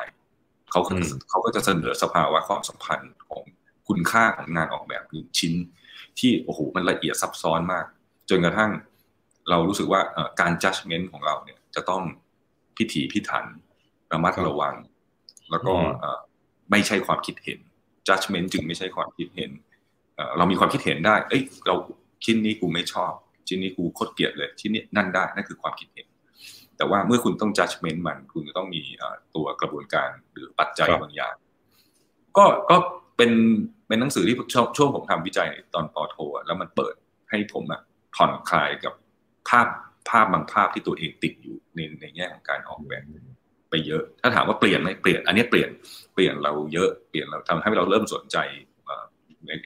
definition ในความหมายอื่นมากขึ้นลองรวดมากขึ้น แล้วก็นำมาสู่หนังสืออีกหลายเล่มตามมาในนั่งเรียนกับเข้า YouTube ไปเรียนกับแกได้ แกบรรยายสนุกดีนะครับอารมณ์ดีเร็วสั้นอย่างเงี้ยแกก็จะคอยบรรยาย ก็เล่มสุด หนังสือเล่มสุดท้ายผมคิดว่า ผมอยากเสนอเป็นกลุ่มหนังสือมากกว่านะครับเพราะว่า ผมว่าทุกวันนี้เรามีกลุ่มหนังสือทางเลือกนะครับ ในเรื่องของประวัติศาสตร์ แล้วก็การเมืองไทย ผมอยากเชียร์ให้อ่านนะครับไม่ได้ไม่ได้เชียร์ให้เชื่อหรือผักใจแต่ว่า ผมคิดว่าแบบเรียนบ้านบ้านเราเกี่ยวกับห้องที่ข้องเกี่ยวข้องกับประวัติศาสตร์เนี่ย หรือการเมืองเนี่ยมันคับแคบไปหน่อยนะครับ มันถูกเขียนด้วยภาพเดียว แล้วก็ภาพที่เฉพาะเจาะจงเกินไปหน่อยผมว่าห นังสือกลุ่มนี้ที่เกิดขึ้นในช่วงหลังเนี่ย จะทำให้เราเปลี่ยนความคิดนะครับคำว่าเปลี่ยนความคิด ผมไม่ได้บอกว่ามันจะเปลี่ยนไปในทางไหน แต่ว่ามันจะทำให้เราเห็นภาพที่มันมีมิติที่หลากหลายขึ้นนะครับ ซึ่ง ซึ่งถ้ามันมีแนวทางอื่นออกมาอีก ก็น่าอ่านอีก แต่ว่าตอนนี้สิ่งที่เรากำลังต่อสู้กับแบบเรียนที่รัฐจัดจัดมาให้ตั้งแต่เด็กเนี่ย ผมคิดว่าการที่มีหนังสือทางเลือกเนี่ยเป็นเรื่องที่ดีมากแล้วก็น่าอ่านนะครับ มันเป็นมันเป็นน้ำหนักที่เอามาเปรียบเทียบกับสิ่งที่เราถูกให้ท่องจำอำนาจที่เสนอให้เราต้องสอบคือตรงนั้นมันก็ค่อนเป็นกลุ่มที่เรียกว่าเออเป็นกลุ่มหนึ่งแหละถ้าจะแบบ ผมก็อ่านหลายเล่มในนั้น แล้วก็มีความคิดที่เปลี่ยนไปเหมือนกันนะครับ แล้วก็ตั้งคำถามกับหลายในเรื่องนั่นก็จะเป็นเลือกหนังสือมาเป็นสามกลุ่ม อันแรกเป็นเหมือนแรงบันดาลใจในการใช้ชีวิตนะครับ อันที่สองก็จะเป็นแบบมุมมองหรือ ปรัชญาที่ทำให้เรามีทัศนคติต่อวิชาชีพ แล้วก็อันที่สามก็คือเรื่องของตัวความรู้ที่มีทางเลือกมีความหลากหลายในในเรื่องของประวัติศาสตร์ ในเรื่องของสิ่งที่ผ่านมาในในสังคมของเราอะไรแบบนี้ก็ประมาณนี้ ถ้าไม่งั้นมันต้องมีรายชื่อมันจะเยอะมากหนังสือ ก็เลยเลือกเป็นกลุ่มๆท้ายที่สุดแล้วผมมองว่าในฐานะนักออกแบบเองอะสำคัญเลยคือเราต้องมีมุมมองที่หลากหลายเนาะเราต้องพิจารณา ข้อมูลหรือแรงต่างเนี่ย หรือคาดการณ์ situation อะไรหลาย ๆ อย่าง ที่มันมีความเป็นไปได้ในหลาย ๆ ทาง แล้วก็คาดการณ์ผลลัพธ์ในแต่ละทางเลือกเนาะนั้นเนี่ยผมเลยรู้สึกว่า การที่อาจารย์ติ๊กแนะนำหนังสือแบบเนี้ย ยังไงมันก็ healthy กับนักออกแบบหรือคนทั่ว ๆ ไปอยู่แล้วแหละ ที่เราจะฝึก skill ในการพินิจพิจารณา แล้วก็ใช้วิจารณญาณ แล้วก็ทำความเข้าใจกับสิ่งต่างๆ ซึ่ง ท้ายสุดแล้ว นี่มันเป็นแค่ประวัติศาสตร์อันใกล้เองเนาะครับ ซึ่งเราก็ยังมันควรจะหาความจริงได้อะแต่แล้วยังไม่พูดถึงประวัติศาสตร์ในระดับสุโขทัยอยุธยา หรือประวัติศาสตร์แบบตั้งแต่ Homo sapiens หรืออะไรเงี้ยว่ามันก็น่าจะเปิดให้เราได้ค้นพบความรู้ใหม่ ๆ หรือเกิดความจริงทางเรื่องใหม่ ๆ ให้เราได้เรียนรู้ตีความแล้วก็เอามาเป็นข้อมูลในการ ใช้ในอนาคตต่อไปได้เนาะผมว่า ก็อย่างอย่างหนังสือหนังสืออย่างของอาจารย์สุจิตวงเทพอย่างเงี้ยเนาะความเป็นไทยอะไรต่างๆเนี่ยมันสนุกจะตายมันมีเกร็ดที่แบบมันไม่มันไม่เหมือนที่คุณรู้เรียนมานี่หว่าอะไรเงี้ยใช่ใช่แล้วหลาย ๆ อย่างอะผมมองว่ามัน make sense ด้วยจากมุมมองของนักโบราณคดีหรือนักประวัติศาสตร์สมัยใหม่เดี๋ยวนี้ที่มันให้คำตอบแบบมีที่มาที่ไปในระนาบที่มันพาดไปเกี่ยวกับชีวิต เกี่ยวกับศาสนาเกี่ยวกับเศรษฐศาสตร์ต่างประเทศอะไรเนาะแล้วมันทำให้เรารู้สึกเออการตีความเขามัน make sense กับสิ่งที่มันเกิดขึ้น ในขณะที่บางครั้งแบบเรียนมันให้ มันเป็นลำดับขั้นตอนที่มันตายตัวสำเร็จรูปแล้วบางครั้งเราไม่ค่อยเข้าใจรายละเอียดเบื้องหลังเบื้องลึกอะไรแบบนั้นนะแล้วก็รู้สึกเอ๊ะมันเกิดอะไรขึ้น ก็พอมันเป็นแบบนี้ก็ง่ายสำหรับ เรานะที่จะแค่จำไปแล้วก็จบ ซึ่ง มันก็ไม่ค่อยเฮลตี้เนาะต่อต่อการศึกษา แต่ผมว่าเด็กๆ ไม่ต้องห่วงเขาแล้วแหละ เดี๋ยวนี้ดูเขาไปไกลกว่ารุ่นเรา เด็กๆรู้เยอะกว่า ตอนนี้คุยกับเขานี่ยังต้องลำลายลำลายยืดให้เราอันนี้ยังไม่รู้เลยของคนรุ่นเรามากไปหน่อย แล้วเราครับตอบไม่ได้เถียงไม่ได้เราก็อาจจะเนี่ย แสดงออกในรูปแบบอีกแบบหนึ่งครับมีคำถามจากทีมงานผมเองครับ เขาบอกว่า ครั้งนี้อาจารย์ติ๊กเป็นแม่น้ำแล้วนิทรรศการหลังจากนี้อาจารย์ติ๊กมีวัตถุหรืออ็อบเจกต์ไหนอยู่ในใจที่อยากจะไปคิวต่อไปไหมนะครับที่สนใจจะมาทำงานและมีความคิดความรู้สึกอย่างไรที่เลือกสิ่งนี้มาครับ จริง ๆ ในเรื่องแม่น้ำเนี่ย มันยังมีแต่ไม่ได้แน่ไม่ได้ไม่ได้แน่ใจว่าจะทำหรือเปล่านะแต่ก็เปรยเปรยไว้กับ น้องๆสนิทสนิทเนี่ยบ่อยครั้งว่าผมอยากทำจิวเวลรี่ครับ เพราะว่ามันมีฟอร์ม ถ้าเกิดดูในงานชุดนี้ผมจะพยายามคล้ายๆว่า select form ที่มันอยู่ในในแม่น้ำเป็นชิ้นชิ้นชิ้นชิ้นออกมาแล้วก็ผมรู้สึกว่าเอ่อผมผมสนใจงานออกแบบที่อยู่กับตัวคนครับมากขึ้น ซึ่งก็แล้วก็รู้สึกว่าฟอร์มมันเนี่ยมันเป็นวัตถุ ที่สามารถเข้าไปอยู่กับตัวคนแบบเป็นต่างหูบ้างเป็นอะไรต่างๆ ได้เนี่ยซึ่งซึ่งก็น่าสนใจ อันนี้เป็นในแง่ของตัว object แต่ว่าถ้าตัดประเด็นที่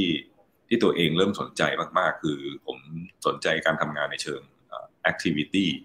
หมายถึงว่าการการทำมันเป็นตัวสดๆ หรือทำทำทำฉับพลันนะครับ เพราะว่าผมฝึก drawing อยู่อันหนึ่งที่เป็นใบหน้าคนกับตัวหนังสือเนี่ย แล้วแล้วแล้วแล้วอยากจะใช้มัน เชื่อมโยงคนตัวเราอะเข้าหาคน แล้วเรารู้สึกว่า skill เนี้ยที่หัดมาพยายามฝึกฝนมาอยู่เนี่ย เพื่อที่เราจะใช้งานออกแบบที่เราทำด้วยมือเราเนี่ยเข้าหาคนแบบทันทีทันทันควันมันมันจะต่างจากวิธีเดิมตรงที่ต้องมานั่งวางแผนต้องมานั่งค้นรีเสิร์ชอะไรอย่างเงี้ยแล้วก็ผมรู้สึกว่าในในช่วงในช่วงหลังจากนี้เนี่ย ผมสนใจจะทำงานแบบนี้ที่ทำงานในเชิงฉับพลันทำงานที่เกี่ยวข้องกับ ผู้คนที่ใกล้ชิดขึ้นบางที แต่ว่ามันไม่ได้มีอะไรซับซ้อนเราไม่ได้ไปช่วยเหลืออะไรเขาแต่บางทีเราสามารถตอบสนองความสัมพันธ์นั้นฉับพลันได้อะไรแบบเนี้ยครับก็น่าสนใจ ผมได้รับ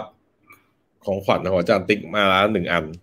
ครับ เดี๋ยวไว้มาลงรูปให้ดูในไลฟ์ในคอมเมนต์แล้วกันนะครับ ครับก็จริง ๆก็จะมีมี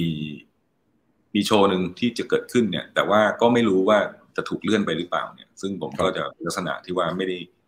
ไม่ได้คิดว่าจะทำงาน แต่คิดว่าจะไปทำงานที่ที่นั่นเลย แล้วก็ค่อยๆทำไปเรื่อยๆ กับคนที่ผ่านมาอะไรอย่างเงี้ยครับก็คิดว่าอันนี้สนุกสนุกใจก็เรื่องสนุกเนี่ยเป็นเรื่องที่แบบเอออยากจะทำแบบเนี้ย อืม อืมอ่า เดี๋ยวระหว่างที่อ้าว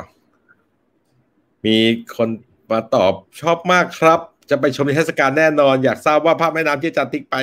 มาอาจารย์ติ๊กชอบหรือประทับใจแม่น้ำอะไร ที่สุด หรือแม่น้ำตรงจุดไหนที่ชอบเพราะอะไรครับ เออจริง ๆ ไม่ได้ชอบมันมีจุดจำเนาะจุดจำมากกว่า ผมว่าอย่างเทมส์เทมคือแม่น้ำแรก จุดจำของผมก็ เออมันก็เป็นแม่น้ำมันเป็นแม่น้ำสายแรกที่เราที่เราเริ่มพิจารณา project นี้ใช่ใช่หรือว่าเอออย่างที่เบอร์ลินเนี่ยสปรีเนี่ยช่วงนั้นโคตรเศร้า ผมก็จะจำได้ว่า โอ้โหนั่นเป็นแม่น้ำที่ผมเห็นภาพชุดนั้นทีไรมันก็จะเศร้าเพราะว่าความคิดช่วงนั้นมันเป็นแบบนั้นอะไรแบบเนี้ยแล้วก็ภาพมันก็เศร้าด้วยนะคือเออมันก็แปลกด้วย อืม หรือว่า เออที่ซูมิดากาวะที่โตเกียวมันเป็นความประทับใจตรงที่ว่า ผม ผมเลือกถ่ายแม่น้ำด้วยวิธีการแบบสะบัดกล้องไปเรื่อยๆอะไรเงี้ย เหมือนเหมือนผู้กันอะไรเงี้ยแล้วก็อันนั้นก็ประทับใจตรงที่ว่า เออ เราเราได้ภาพที่เรารู้สึกว่า มันเป็นความทรงจำกับแม่น้ำนี้ในแบบเฉพาะ เฉพาะมาอะไร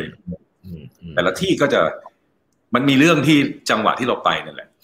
ครับที่หรือบางทีก็ เออ อันนี้มีเอ่อที่ที่โยโดกาวะที่โอซาก้าศูนย์องศาหนาวมากตอนไปยืนถ่ายริมน้ำเออ เจ้าน้องเบลไปเป็นเพื่อนเว้ยมันไปยืนหนาวเป็นเพื่อนเราอะไรเงี้ยก็เออจำได้อะไรเงี้ย อืมครับมันก็จะเป็นท่อนๆแบบนี้ ถามว่า มันเป็นความทรงจำเหรอครับ ก็ตอบยากแต่ว่าถ้าถามว่าเออแต่ละอันจุดไหนเนี่ย ผมก็พอจะจำมันได้อะไรอย่างเงี้ยอืมอืมดีครับได้อิจฉานะผมอะก็อ่านหนังสือเยอะแล้วก็ไปเที่ยวอะไรมาบ้างนะแต่ผมจำอะไรไม่ได้เลยอาจารย์ติ๊กแบบแย่มากเลยอะดูหนังก็เหมือนกันดูหนังก็เยอะ จนเมียบ่นว่าแบบเฮ้ยเรื่องนี้ดูแล้วยังยังไม่ดูเทียงเทียงแล้วเมียก็สปอยมาว่าเดี๋ยวมันจะเกิดอย่างนั้นอย่างนี้ทั้งที่เขาไม่ได้สนใจจะดูกับเราเลยนะประมาณว่านั่งเย็บผ้าอยู่ห่างๆเสร็จแล้วก็ แล้วมันก็เป็นอย่างนั้นจริงๆ ผมก็ตกใจมากเลยเฮ้ยชิบหายดูแล้วจริง ๆ ด้วย จากที่เขาบอกแล้วมันเป็นอย่างนั้นนะเพราะปกติเขาไม่ได้ดูหนังเราดูคุ้มดีแบบแต่เราดูได้ดูได้เรื่อยๆเลยรู้สึกแบบเหมือนเสียเวลาแบบกูหายไปแล้วแบบ ไม่ได้เรียนรู้อ่านอย่างเงี้ย อ่านโจนาธานลิฟวิงสตันอ่านสิทธาธา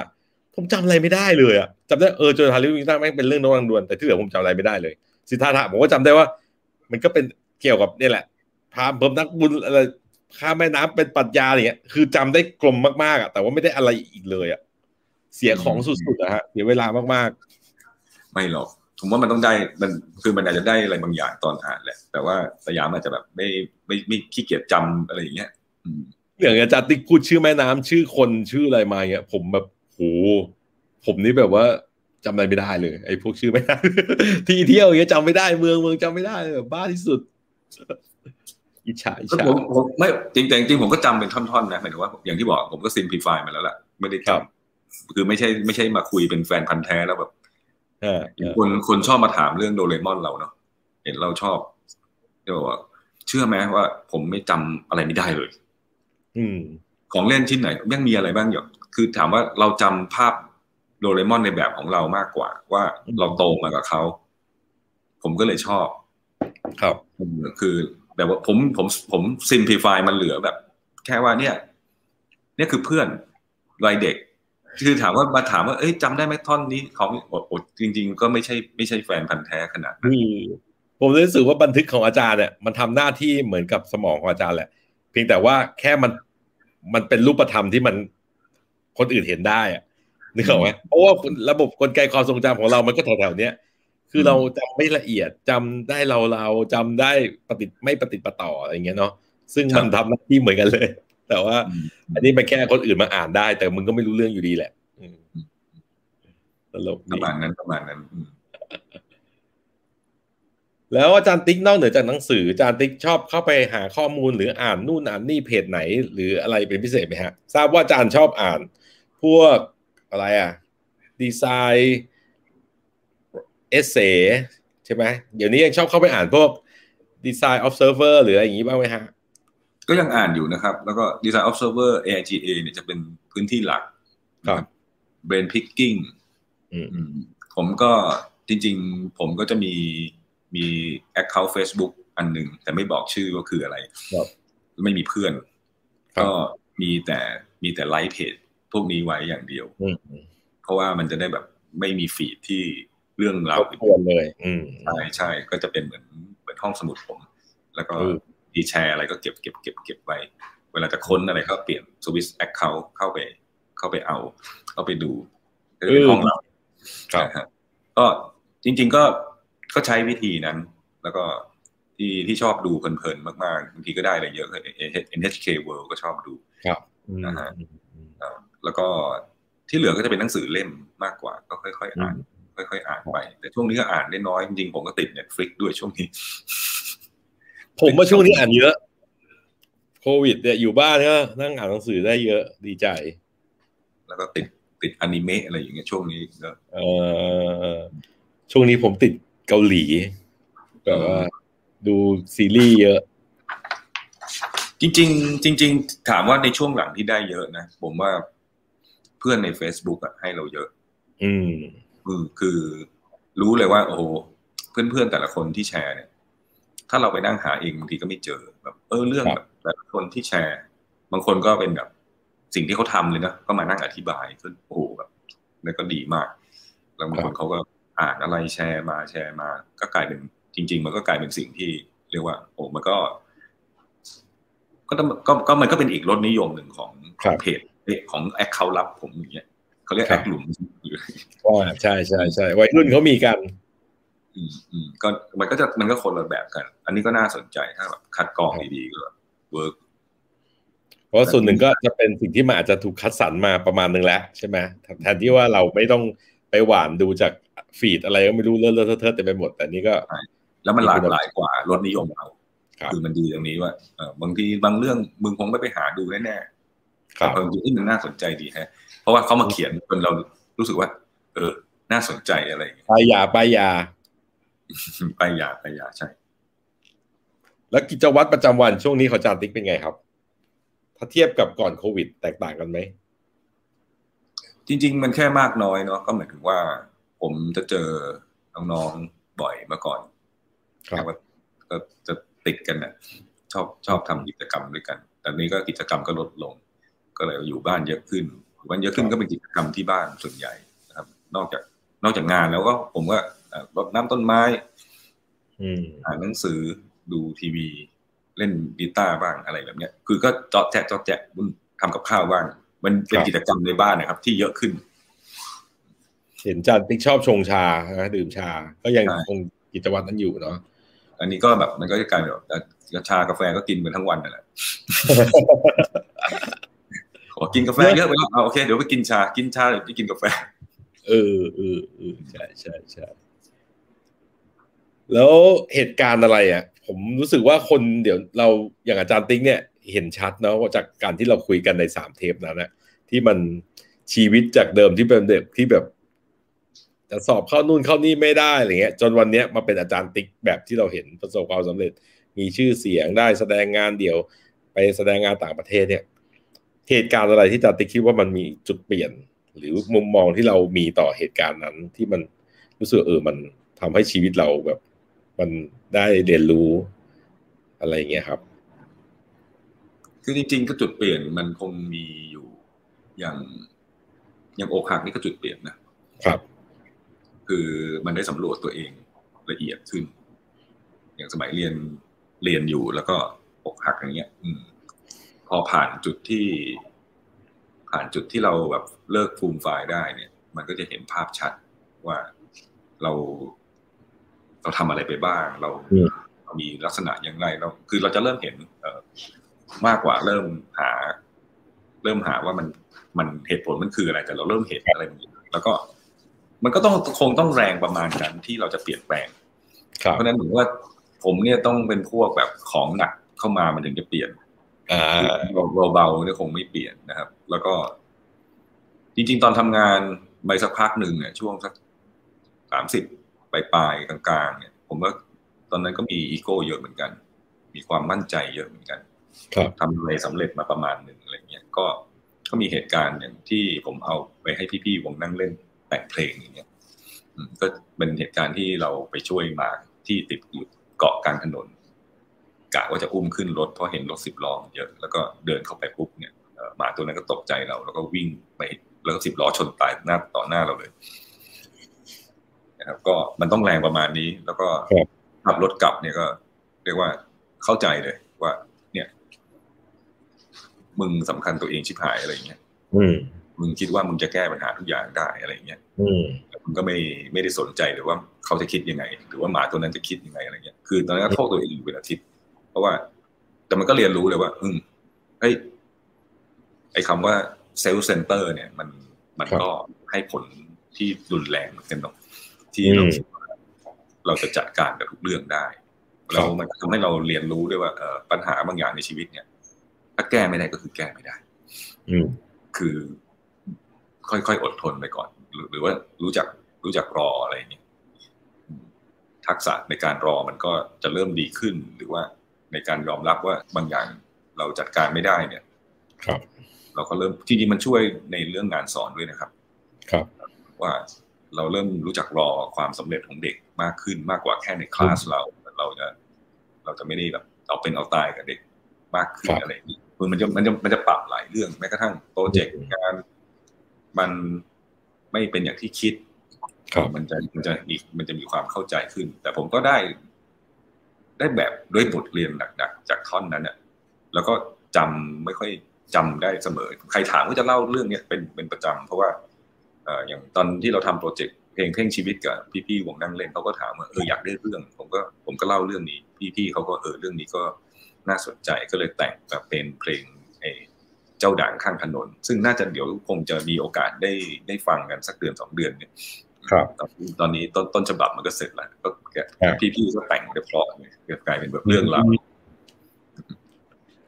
ส่วนใหญ่เป็นเรื่องแรงๆแล้วก็เรื่องไม่เรื่องทางลบมากกว่า ถึงจะสอนครับ เรื่องดีๆ ไม่ค่อยสอนหมายถึงว่าสอนผมไม่ค่อยไม่ค่อยได้หมายถึงว่า แล้วก็ถ้าดีๆ พยายามจะแค่คุมคุมไม่ให้ดีใจเกินไปนั่นเองครับ ก็ไม่ได้เลยเผื่อมีน้องๆฟังนะผมอะมีความรู้สึกว่า การเปลี่ยนแปลงอะไรแบบที่อาจารย์ติ๊กบอกเนี่ย ที่เราได้เรียนรู้แล้วก็เปลี่ยนความคิดเปลี่ยนพฤติกรรม แล้วเราก็ได้อาจจะได้เวอร์ชั่นใหม่ที่ดีขึ้นของตัวเองอะไรเงี้ย จริงๆแล้วมันเป็นเพราะว่ามันคุณสมบัติคือการคิดทบทวนเนาะเพราะว่าเรื่องร้ายๆเราเจอกันทุกคนแหละ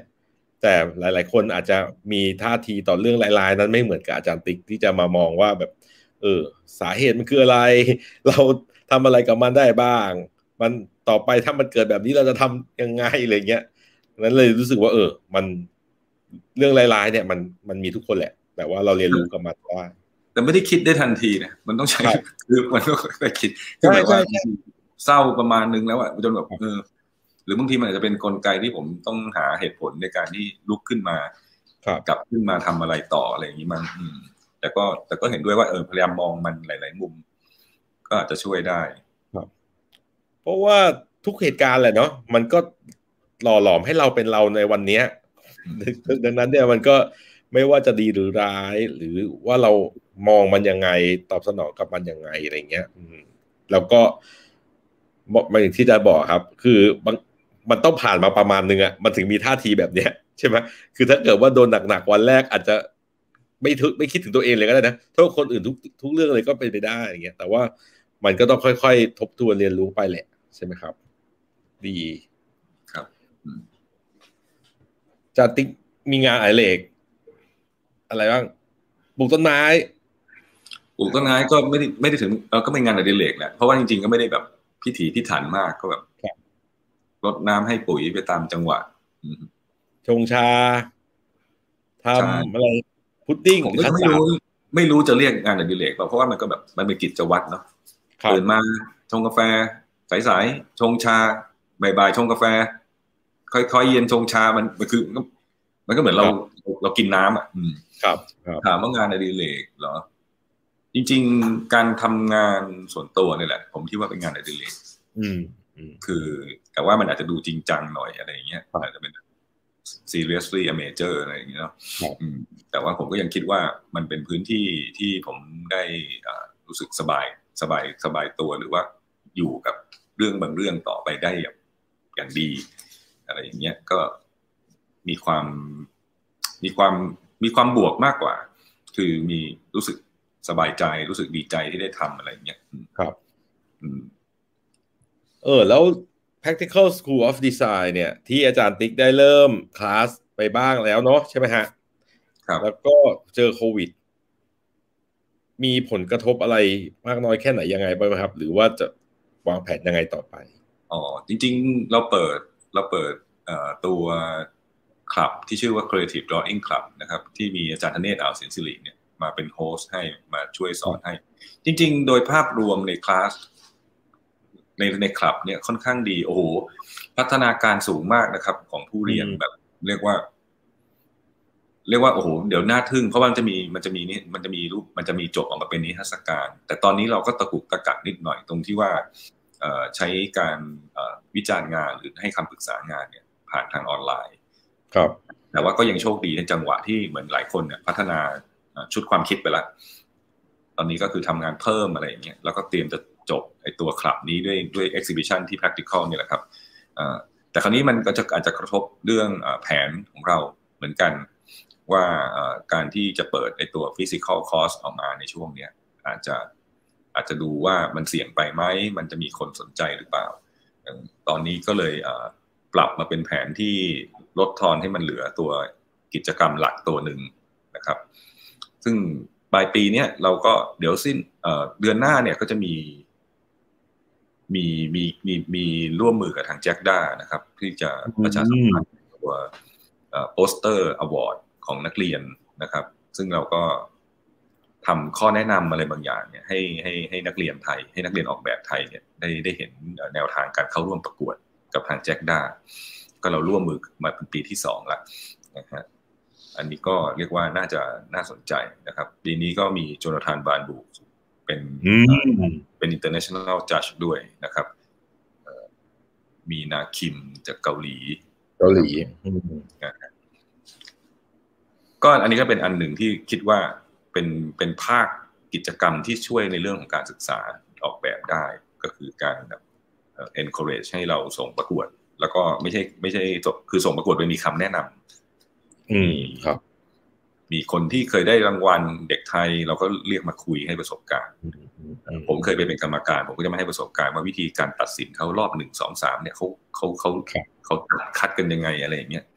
แล้วก็มีทางทางจัดจากทางญี่ปุ่นทางแจ็คด้าเนี่ยเขาก็จะอัดวิดีโอมาซูมเข้ามาเพื่อที่จะแนะนำอะไรอย่างนี้แล้วก็ขอโทษครับเจนโทษครับ แล้วก็อาจจะมีโปรเจกต์อาจจะมีโปรเจกต์สำคัญอันหนึ่งซึ่งกำลังวางแผนกันอยู่นะครับ ก็ถ้าเกิดว่าใครเคยคุ้นกับ I am Thai Graphic Designer ปี 2009นะฮะเราก็พยายามจะ work กันอยู่ว่า จะสามารถมาสร้างตัวแคมเปญตัวนี้ในช่วงปลายปีนี้ได้อย่างไรบ้างในรูปแบบไหนบ้างนะครับ ก็อยู่ในช่วงประชุมอะไรกันอยู่ เราก็เลยหันมาทำกิจกรรมกันซะแทนที่จะเปิดคอร์สแล้วก็ฝังในตัว educational โปรแกรมลงไปอะไรอย่างเงี้ย อืมครับแล้วปีหน้าฟ้าใหม่ก็ อาจจะพร้อมที่จะมาเจอหน้ากันอะไรอย่างเงี้ยครับ อ่า มีคำถามจากคุณแท็บนะครับเอ่อ แขกรับเชิญของรายการเรานะครับ บอกว่าอยากถามถึงชิ้นงานหนึ่งที่อาจารย์ติ๊กเคยให้ผมมานานแล้ว ว่ามันมีที่มาที่ไปและความหมายอย่างไรครับ อ่าเดี๋ยวช่วยลงรูปหน่อยทีมงานแต่จะเป็นแผนที่อ่าใช่อ๋อชิ้นนี้อยู่กับแท็บด้วยใช่แล้ว ชิ้นนี้ราคาไปแล้ว จริง ๆ นี่ผมมีผมมีมีเรื่องเล่าแล้วกันนะครับเล่าให้แท็บฟังด้วย ว่างาน silkscreen ชุดแผนที่เนี่ย ผมทำในช่วงปีสองพันสองพันสิบสองสองสิบสามสองสิบสี่สองสิบห้าประมาณเนี้ยนะครับ แล้วก็งานชุดแรกเนี่ยทำเพราะว่าตอนนั้นนะมันเกิดเคอร์ฟิวทางการเมืองนะครับ ในในกรุงเทพ แล้วก็เหมือนกับว่าทุกอย่างก็ปิดหมดเลยครับ แล้วตอนนั้นผมก็อยู่บ้าน พออยู่บ้านเนี่ย อ่านข่าวฟังข่าวแล้วเครียด แล้วรู้สึกว่าไอ้ความจริงมันคืออะไร มันเป็นช่วงที่ผมรู้สึกว่า เรากำลังหา เรากำลังตั้งคำถามกับสิ่งที่เราเคยรับรู้มาเหมือนกันในช่วงการเมืองช่วงนั้น ผมกิจกรรมสองอย่างคือตอนนั้นผมอ่านประวัติศาสตร์การเมืองไทยใหม่เลย เริ่มอ่านใหม่เลยนะครับ หาหนังสือชุดใหม่มาอ่าน แล้วก็เริ่มอ่านใหม่ เพื่อที่อยากอยากจะรู้พออ่านปุ๊บมันก็มีความคิดเห็นมีอะไรต่าง ๆ ที่อยากจะอยากจะระบายออกนะครับ ผมก็เลย ขับรถไปหน้าปากซอยบ้านที่มีร้านสกรีนเสื้ออยู่ แล้วก็เขาก็หยุดเหมือนกันมาเขาเคอร์ฟิวผมก็บอกว่าว่างไหมเขาก็บอกว่าวันนี้ไม่มีงาน เพราะว่ามันมันหยุดกันหมด ผมก็บอกผมมีกระดาษอยู่ปึ้งถ่ายบล็อกให้ผมหน่อยได้ปะอะไรอย่างเงี้ยเขาก็โอเค เดี๋ยวทำบล็อกทาอะไรมา ผมว่างั้นเหมาเลยหนึ่งวัน ว่าเป็นลูกมือให้ด้วยนะขอใช้สีด้วย ขอใช้อะไรด้วย แล้วผมก็เริ่มทำงานที่เป็นแผนที่ประเทศไทยครับ ทำเล่นอะทำไปทำมาอะไรอย่างเงี้ยทำกลับไปกลับมาแล้วก็เริ่มเอาสีมา blend ที่มันเป็นลักษณะ rainbow เอาสีมา blend มันก็มีลักษณะเป็น painting คุณภาพหน่อยในในงาน silkscreen พอทำเสร็จก็ได้งานมาชุดหนึ่ง อันนี้ไม่ใช่งานชุดที่ให้แท็บเนาะนี่เป็นงานชุดที่สองพองานชุดนั้นเนี่ยมาถือไว้กับมือเรียบร้อยก็ถ่ายรูปเล่น แล้วผมจำได้ตอนที่ผมทำโซโล่ครั้งแรกในปี 2008 เนี่ยมี gallerist คนหนึ่งเป็นคนอังกฤษเนี่ยที่เขาอยู่สิงคโปร์เขาก็มาดูที่งานแล้วเขาก็ถามว่า เราเคยทำงานชิ้นเล็กไหมเรามีทำงานชิ้นเล็กบ้างไหมอะไรอย่างเงี้ยตอนนั้นเป็น installation ผมกลัวไม่มีเขาบอกถ้าทำงานชิ้นเล็กเมื่อไหร่อะลองส่งให้เขาดูหน่อยอะไรอย่างเงี้ยมันก็ผ่านไปหลายปี ผมก็ผมก็ยังเก็บนามบัตรเขาอยู่ ผมก็เลยถ่ายรูปงานชุดแผนที่เนี่ยส่งไปให้แกลเลอริสคนนี้ที่สิงคโปร์ครับ ก็ส่งไปปุ๊บเขาบอกว่าโอ้ เดี๋ยวเดี๋ยวจะมีบินมาเมืองไทยพอดี เดี๋ยวจะมาหา ก็บินมา แล้วก็เอางานชุดนั้นกลับไป แล้วก็โอนเงินกลับมาให้ ว่าขายได้แล้ว คือมันก็ จากนั้นเขาก็ค่อนข้างเชียร์ให้ผมทำงานชุดเนี้ยต่อผมก็เริ่มแบบอ่างานชุดที่ตั้งนี่ยังทำงานอยู่ที่ ผมเข้าใจว่ายังทำงานอยู่ที่ร้านสกรีนเสื้ออยู่นะชุดนี้ชิ้นนี้ ก็ไปเหมาร้านเขาอีกติดติดติดใจ เพราะราคาไม่แพงด้วย ก็ทำงาน ชุดหนึ่งขึ้นมา ก็เป็นชุดประมาณแถวๆที่ที่ที่ทำอันนี้นะครับ ชุดนี้ก็ก็เข้าใจว่าของแท็บน่าจะเป็น AP ไปแล้วชื่อชิ้นจริงก็ขายไปแล้วนะครับแล้วก็แล้วจากนั้นเนี่ยชุดนี้ก็ไปส่งไปทุกครั้งที่ทำเสร็จก็จะส่งไปที่สิงคโปร์ก็มักจะขายได้ตลกดี แล้วก็ส่งเงินกลับมา จนกระทั่งทำกันไปอยู่สองสามปีเขาก็บอกว่าเออมาโซโล่ดีกว่า ที่ที่สิงคโปร์อะไรเงี้ยเขาจากนั้นเขาก็เริ่มแบบนัด ผมก็เลยต้องทำงานอีกชุดหนึ่งซึ่งเป็นแผนที่เยอะเป็นแผนที่ คือผมได้มีแผนที่ชุดหนึ่งเยอะเลยนะครับก็เลยได้ไปโซโล่ที่ที่ที่สิงคโปร์ซึ่งเป็นงานชุดที่ขายไปได้เยอะเหมือนกันนะครับ แต่ว่าผมก็ไม่ได้เป็น artist ไม่ได้ทำงานต่อเนื่องให้เขาเท่าไหร่ดูว่าเขาจะผิดในตัวผม เพราะว่าทำงานไม่ต่อเนื่อง มันเป็นช่วงที่งานที่ที่สตูก็ค่อนข้างเยอะครับ ก็ทำให้เราเออไม่ได้ไม่ได้สามารถที่จะเพ้นหรือว่าทำในตัวพวกนี้ต่อเนื่องไปได้มากนักนะครับ แต่แผนที่ก็จะเป็นที่มาเห็นว่าเป็นที่มาของชุดวิดดอมซีรีส์ของพี่โยนะครับ มันก็จะมาจากไอเดียในการมองโลกสังคมหรืออะไรแบบเนี้ยนะครับ ความเป็นไทยคืออะไรกันแน่ เราอยู่ที่ไหน อะไรอย่างเงี้ยมันตั้งคำถามที่เราอึดอัดอยู่ออกไปนะครับชุดนี้ก็สุดท้ายก็คลี่คลายมาเป็น คลี่คลายมาจบมาจบซีรีส์ของมันที่ปกหนังสือครับของ Open Book นะครับ ของที่พินโยไตรสุริยะทำมานะครับ ใช่ครับชุดปัญญาต่างๆ ใช่ครับ คือไอเดียมันมาจากจุดตรงนี้ จุดเริ่มต้นตรงนี้ครับ ก็ประมาณนี้ครับแท็บขอบคุณคุณแท็บนะครับสำหรับคำถาม ไอ้มีคำถามก็ฝากมาได้นะครับ ก็ดูสนุกดีเนาะอาจารย์ติ๊กทำงานศิลปะ แล้วก็ต่อเนื่องมีงานออกแบบมีทำกิจกรรมทำโรงเรียน ก็มีงานลูกค้าด้วย รู้สึกเออ ก็หลากหลายพอสมควรเลยแหละ ใช่ไหมฮะเป็นแบบทำให้เรา มันอาจจะทำให้เรายืนไปได้แล้วก็ความไม่เบื่อเนาะแบบมีพยายามสร้างในตัวความกระตือรือร้นด้วยความหลากหลายนี่แหละเมื่อมีอะไรอยากอีกไหมครับ อืม จริง ๆ ก็นึกไม่ออกเนาะมันถึงว่า จริงๆผมไม่ใช่เป็นคนที่มีแผนระยะยาวนักมากนักนะครับแล้วก็ที่ทำอยู่ก็อยากทำให้มันโอเค เหมือนที่คุยกับสยามแล้วทำให้มันสบายๆขึ้นให้ได้อะไรอย่างเงี้ยผมชอบแต่ดูว่าไม่ได้ดูดูก็เป็นคนซีเรียสหมายถึงว่าทำอะไรก็จริงๆจังนะคุณคิดกับมันมากอย่างเงี้ย แต่ก็ไม่ได้รู้สึกว่าแบบเครียด เปอร์นู้นนะแต่ว่าก็ดูยังดูในท่าทีก็ยังสบายๆก็ดูเหมือนเรา enjoy อะทำแบบถึงแม้ว่ามันจะดูแบบจริงจังอะแต่ก็ไม่ได้ดูว่าอาจารย์ติ๊กเครียดนะหรือเครียดไหมไม่ได้บางวันก็ไม่บางวันก็เครียดบางวันก็เครียดไปเหมือนกันก็มีแต่ว่าหมายถึงว่า ผมว่ามัน balance แหละแล้วก็เหมือนพยายามนึกอยู่ตลอดว่าเฮ้ยถ้าถ้ามันมากไปเนี่ยแสดงว่ามันไม่ work นะที่ทำมันต้องกลับมาให้ได้อะไรอย่างเงี้ยถ้าไม่งั้นก็ต้องมึงต้องหาจุด ที่มีปัญหาแล้วแหละว่ามันดันทุรังแล้วล่ะ ถ้าทำแล้วยังเครียดอยู่ไม่แบบมันดันทุรังอะไรอย่างเงี้ยอืม แล้วตอนนี้มันต้องมีวันเครียดแต่อย่างนี้ถือว่า happy ไหมช่วงโควิดอย่างนี้ อืม จริง ๆ ไม่ happy หรอก ผมอยากเจอคนคืออยากอยากเจอ อยากเจอคนที่ที่รัก อยากเจอคนที่สนิท อยากเจอคนที่เอาไปใกล้ เราอยากใกล้ชิดอย่างลูกศิษย์เนี่ยคิดถึงจะตาย ครับเออเจอกันเออออนไลน์ไปกินข้าวกันเราได้กอดกันบ้างหรืออะไรเงี้ยมันก็ยังยังดีกว่าออนไลน์ยังไงก็ไม่ happy เท่ากับแบบเดิม รออยู่ แล้วไอ้ขนมที่จารย์ติ๊กชอบทำอยู่ช่วงเนาะเดี๋ยวนี้ยังทำอยู่ไหมเขาเรียกอะไรคัสตาร์ดพุดดิ้งหรืออะไรนะ ผมจำไม่ได้แล้วจำคัสตาร์ดเราอ่าฮะใช่ใช่คัสตาร์ดพุดดิ้งเป็นไงฮะ นี่ผมว่าเป็นคนขี้เลียนแบบไงหมายถึงว่า เห็นใครทำอะไรอะก็อยากทำอะด้วยนิสัยลึกๆเนี่ยมันก็เลยทำให้แบบ ไปทำนู่นทำนี่จะไปหมดอะอืมอืมอันนี้มันก็ดูหนังดูหนังญี่ปุ่นเรื่องหนึ่งชื่อซามูไรพุดดิ้งครับอ่าไอซามูไรยุคเอโดะนี่ก็หลงมาที่ยุคปัจจุบันโตเกียว แล้วก็ไปพำนักอยู่กับแม่ลูกอ่อนคนหนึ่งอะไรเงี้ยแล้วก็อยู่บ้านไม่ได้ไปไหน ก็เปิดทีวีดูรายการทำอาหารนะแล้วก็เริ่มหัดทำไอ้พูรินเนี่ยพุดดิ้งก็แค่นั้นแหละมันแบบว่า มันก็ซาบซึ้งดี แล้วก็มันก็กลายเป็นว่าเเวลาเด็กลูกไม่สบายเนี่ย มันเป็นอาหารที่ค่อนข้างมีโปรตีนพลังงานเยอะแล้วการไอ้ลักษณะมันมีมันมีเป็นมันเป็นสื่อกลางของความใส่ใจกันเพราะต้องมานั่งทำอะไรอย่างเงี้ยผมดูแล้วก็มันน่าทำว่ะ อะไรเงี้ยมันมีคุยง่ายว่าชอบหนังจนแบบ พอดูหนังเสร็จเนี่ยก็เสิร์ชเลย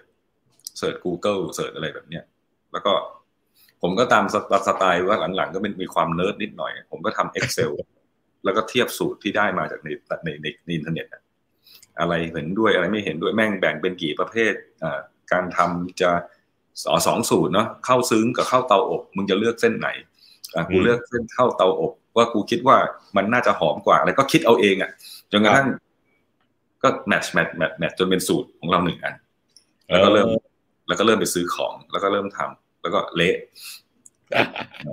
แล้วก็อ่าโอเค ค่อยๆ มันก็ค่อยๆ ปรับแต่งอ่าภาชนะอะไรดีกว่าอะไร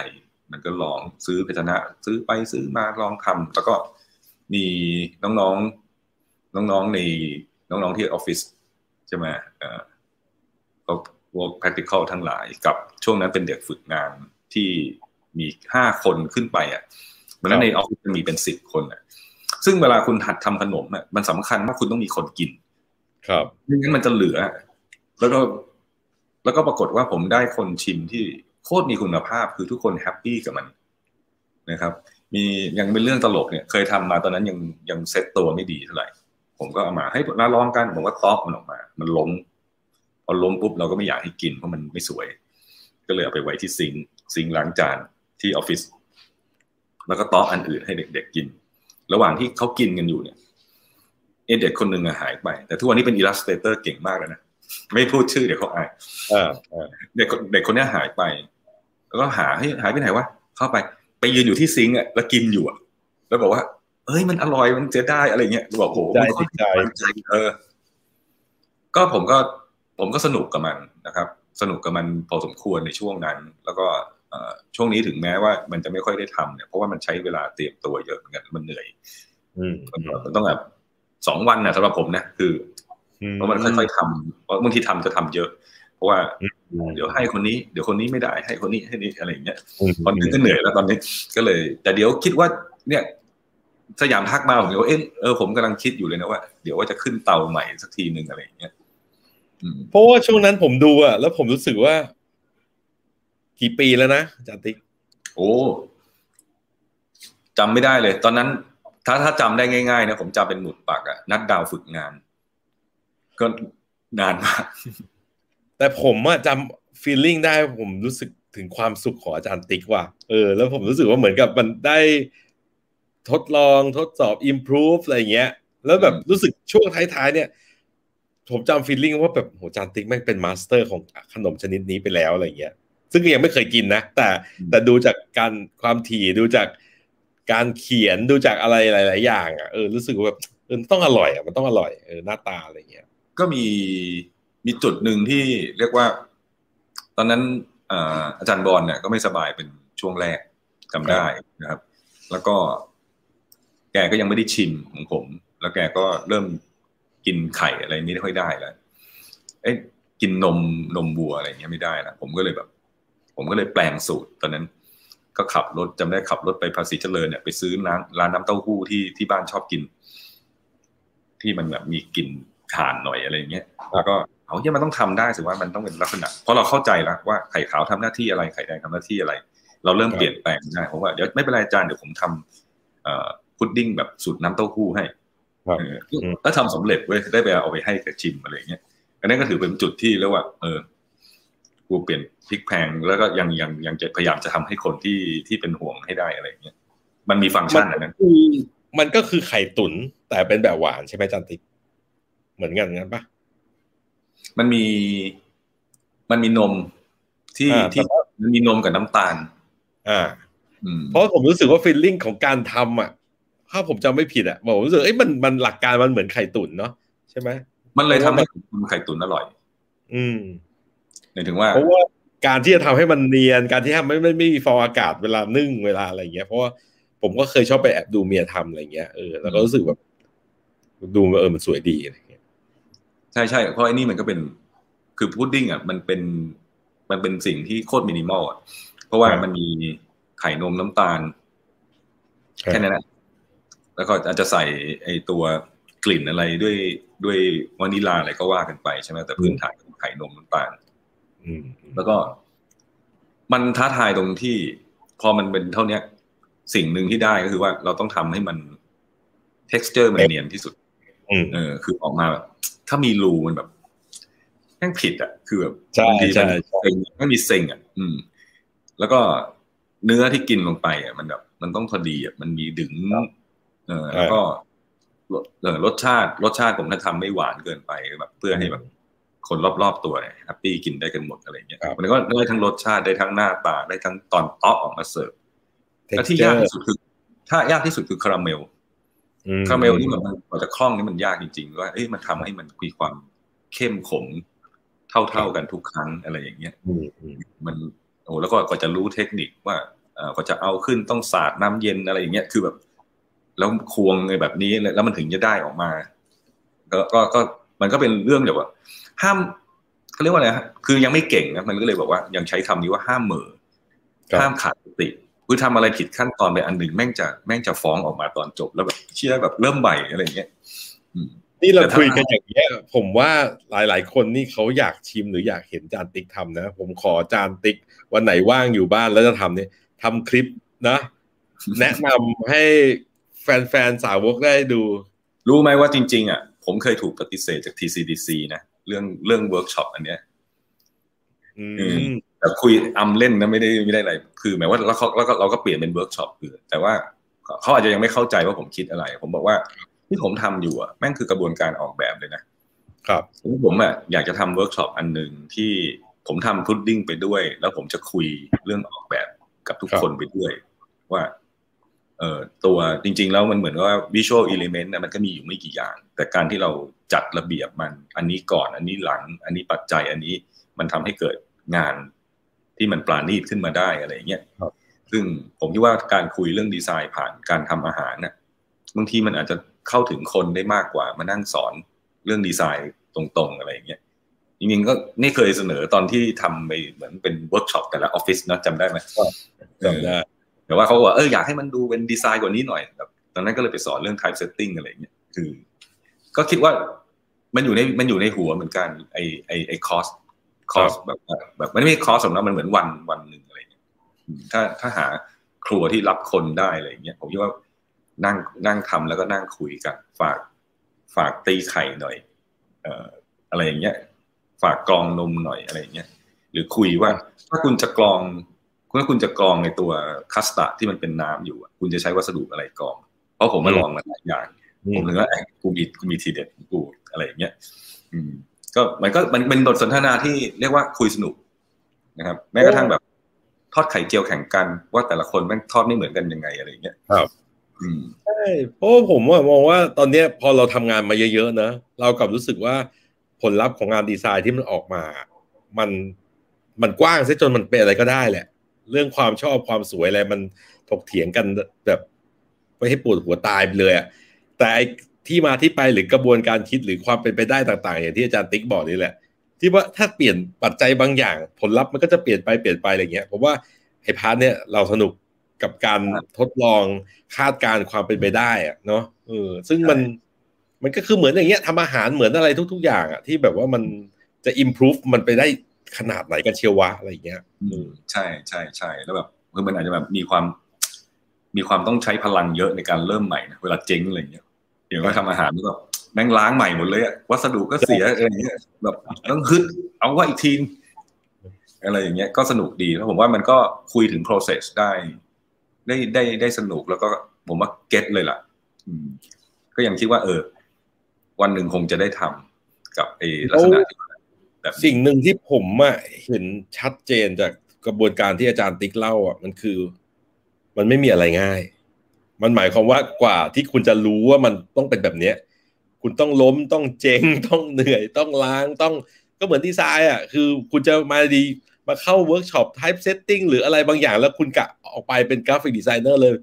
ทุยมันบ้าไปแล้วไม่มีทางไปอย่างนั้นใช่ไหมฮะแต่ว่าคนจะอยากได้อะไรแบบนั้น เพราะรู้สึกว่ามันมันน่าจะสำเร็จรูป ใกล้ตัวง่ายอะไรเงี้ยมันจริงๆเรื่องพุดดิ้งเนี่ยนะตอนที่รีเสิร์ชครั้งแรกอะมันมีทางแยกเลยนะคือมันมีทางแบบ เรียกว่าวิชามานกับวิชาเทพว่าดูหนังจีน หนังสือจีนนะคือใส่เจลาตินกับไม่ใส่อ่า คือถ้ามึงไปทาง ถ้ามึงไปทางใส่ผงเจลาตินนะมึงจบมึงสำเร็จตั้งแต่ครั้งแรกเลยรับรองว่าเด้งดึงใช่ไหมเนี่ยไอ้ยังไม่ได้เว้ยตามนิสัย ตัวช่วยกูไม่ต้องการกูต้องการมาของยากอะไรเงี้ยเพราะนั้นแบบผมก็จะไม่เคยเล่นไปทางสายเจลาตินนะบางทีไปกินที่ร้าน ไปญี่ปุ่นมึงไปกินไอ้นี่ไม่เอาไม่นับมึงใส่เจลาตินคือกูไปหาพวกที่ไม่ใส่ว่ามันจะเสิร์ฟยังไงอะไรอย่างเงี้ยจะเนียนยังไง มันก็เหมือนมีเลือกทุก ๆ เรื่องนะเราถ้าเราเลือกทางทางลัดมันก็จะมีเส้นทางที่อีกแบบหนึ่ง มีเลือกทางยากก็มีทางเส้นทางแล้ว อันนี้แล้วแต่อุปนิสัยใช่ใช่ใช่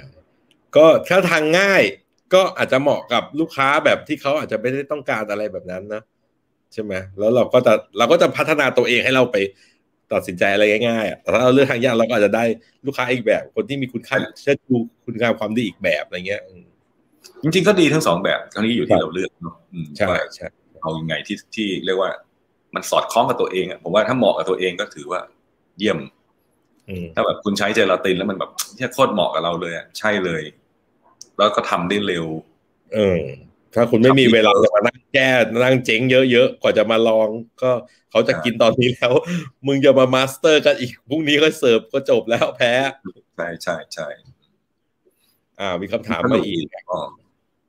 อาจารย์ติ๊กดูมีงานอดิเรกหลัก หลาย ๆ อย่างที่ดูจริงจังและน่าสนใจมาก นอกจากที่เล่ามาอาจารย์มีอะไร อะไรอย่างอื่นที่อยากลองทำอีกไหมคะอืม จริง ๆ ทุกครั้งที่มีงานอดิเรกอะ มันจะมีความฉับพลัน ผมก็เลยตอบยากว่ายังมีอะไร แต่ว่าคิดว่าน่าจะมีถ้าตามนิสัยตัวเอง อย่างเช่นว่าอย่างยกตัวอย่างพุดดิ้งนะมันฉับพลันจริง ๆ คือดูวีดีดูดูแผ่นดีวดีนั้นจบอะทุกอย่างก็เกิดขึ้นเลย ผมไม่ไม่รู้มาก่อนว่าผมจะทำพุดดิ้งอืม หรือแม้กระทั่งช่วงปั่นจักรยานอย่างเงี้ย ก็เรียกว่าผมถูก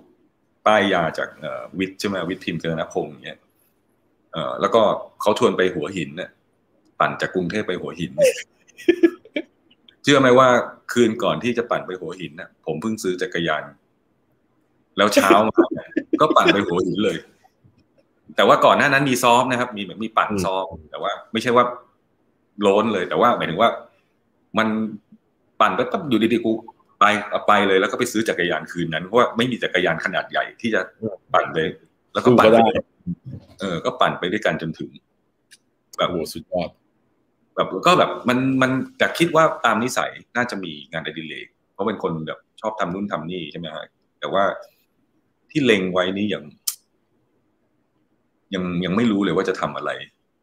อ้าวแล้วมันไม่แผ่ออกไปข้างๆอะเช่น สมมติพุดดิ้งได้แล้ว เฮ้ย รอบต่อไปกูจะไปเค้กหรือไปอะไรแบบไอตรงไอติมหรือสมมตินะครับทำอาหารประเภทอื่น ๆ อะไรเงี้ยมันไม่งอกออกไปครับ ในเมื่ออุปกรณ์เริ่มงอกแล้วอะอืมจริงๆจริงๆเอ่อคำถามนี้ดีนะไอ้ผมไม่ได้มี passion ที่จะทำอาหาร อืมคือเพราะ passion ผมเกิดจากหนัง อืมอืม passion ผมเกิดจากรู้สึกว่า เอ่ออาหารชนิดเนี้ยขนมชนิดเนี้ยมันอบอุ่น มันมันมันมันเป็นสิ่งที่เราอยากทำให้ให้คน คือผมกินน้อยนะพุดดิ้งที่ทำเนี่ยกินน้อยมากคือจะชิมเฉยๆว่าได้หรือยังอะไรเงี้ยแต่ไม่ได้แบบมากิน แล้วก็ชอบชอบที่จะทำให้ให้คนเป็นหลักนั้นผมอาจจะไม่ได้ชอบทำอาหารก็ได้ แบบแบบหมายถึงว่าไม่ได้ชอบทำอาหารทุกชนิด ครับแต่อันนี้มันมีจริงๆเป็นคนชอบเรื่องเล่าชอบปู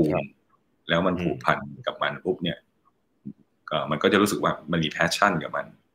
แล้วทุกครั้งที่ผมเห็นทำพุดดิ้งผมไม่ได้รู้สึกว่าผมทำขนมแต่ผมกำลังทำของขวัญ ผมกำลังทำอะไรบางอย่างอยู่ จะทำด้วยมือทำด้วยตัวเองอะไรอย่างเงี้ยมันก็เป็นสิ่งหนึ่งที่สร้างความสัมพันธ์ระหว่างเรากับผู้คนได้อะไรเงี้ยมันก็คือเหมือนเราเราสร้างงานออกแบบชุดหนึ่งอยู่ แล้วก็เอาไว้เอาไปมอบให้อะไร มีเซนส์ของแบบเซนเนาะหรือแบบอะไรพวกญี่ปุ่นญี่ปุ่นที่แบบมันมินิมอลมากๆ ของทุกอย่างมัน ขั้นตอนวัตถุดิบอะไรมันน้อยแต่มันต้องเป๊ะ แล้วมันก็มันมีคุณค่า เพราะว่าเรากำลังทำให้คนอื่นเนาะจริงๆก็ผมก็ผมก็จะมีเท่าที่ผ่านมา ผมจะค่อนข้างแพ้ภัยกับกิจกรรมที่อุปกรณ์เยอะ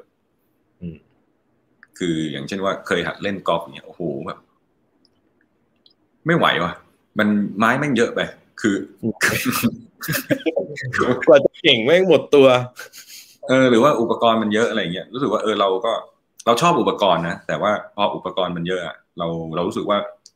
อย่างอย่างถ่ายรูปก็เหมือนกันแบบ ผมจะไม่ค่อยชอบเรื่องเข้าใจเรื่องเครื่องมือเท่าไหร่อะก็เลยแบบลุงฟังอย่างรูปที่ถ่ายที่นันเนสการเนี่ยก็ถ่ายด้วยกล้องคอมแพกอะไรถ่ายกล้องโทรศัพท์ถ่ายอะไรเงี้ยคือไม่ได้ถ่ายแบบเป็นกล้องจริงจังเพราะนั้นก็เท่าที่ดูเออพอพอเรารู้สึกว่าพุดดิ้งมันมีองค์ประกอบน้อยดี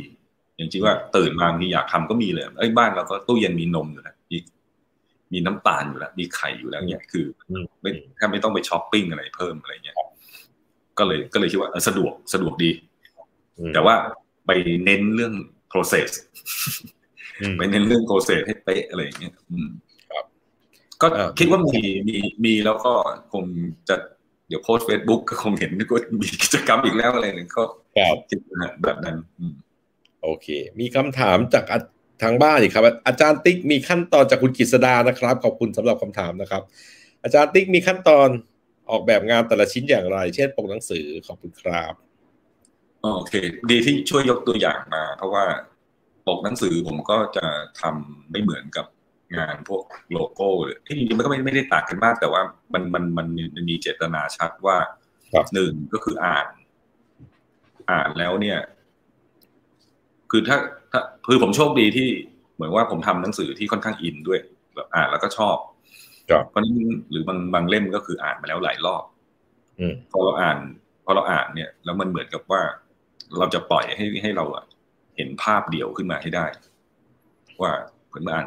คือมันอ่านบางทีอ่านไม่จบนะภาพมันปุ๊บขึ้นมาแล้ว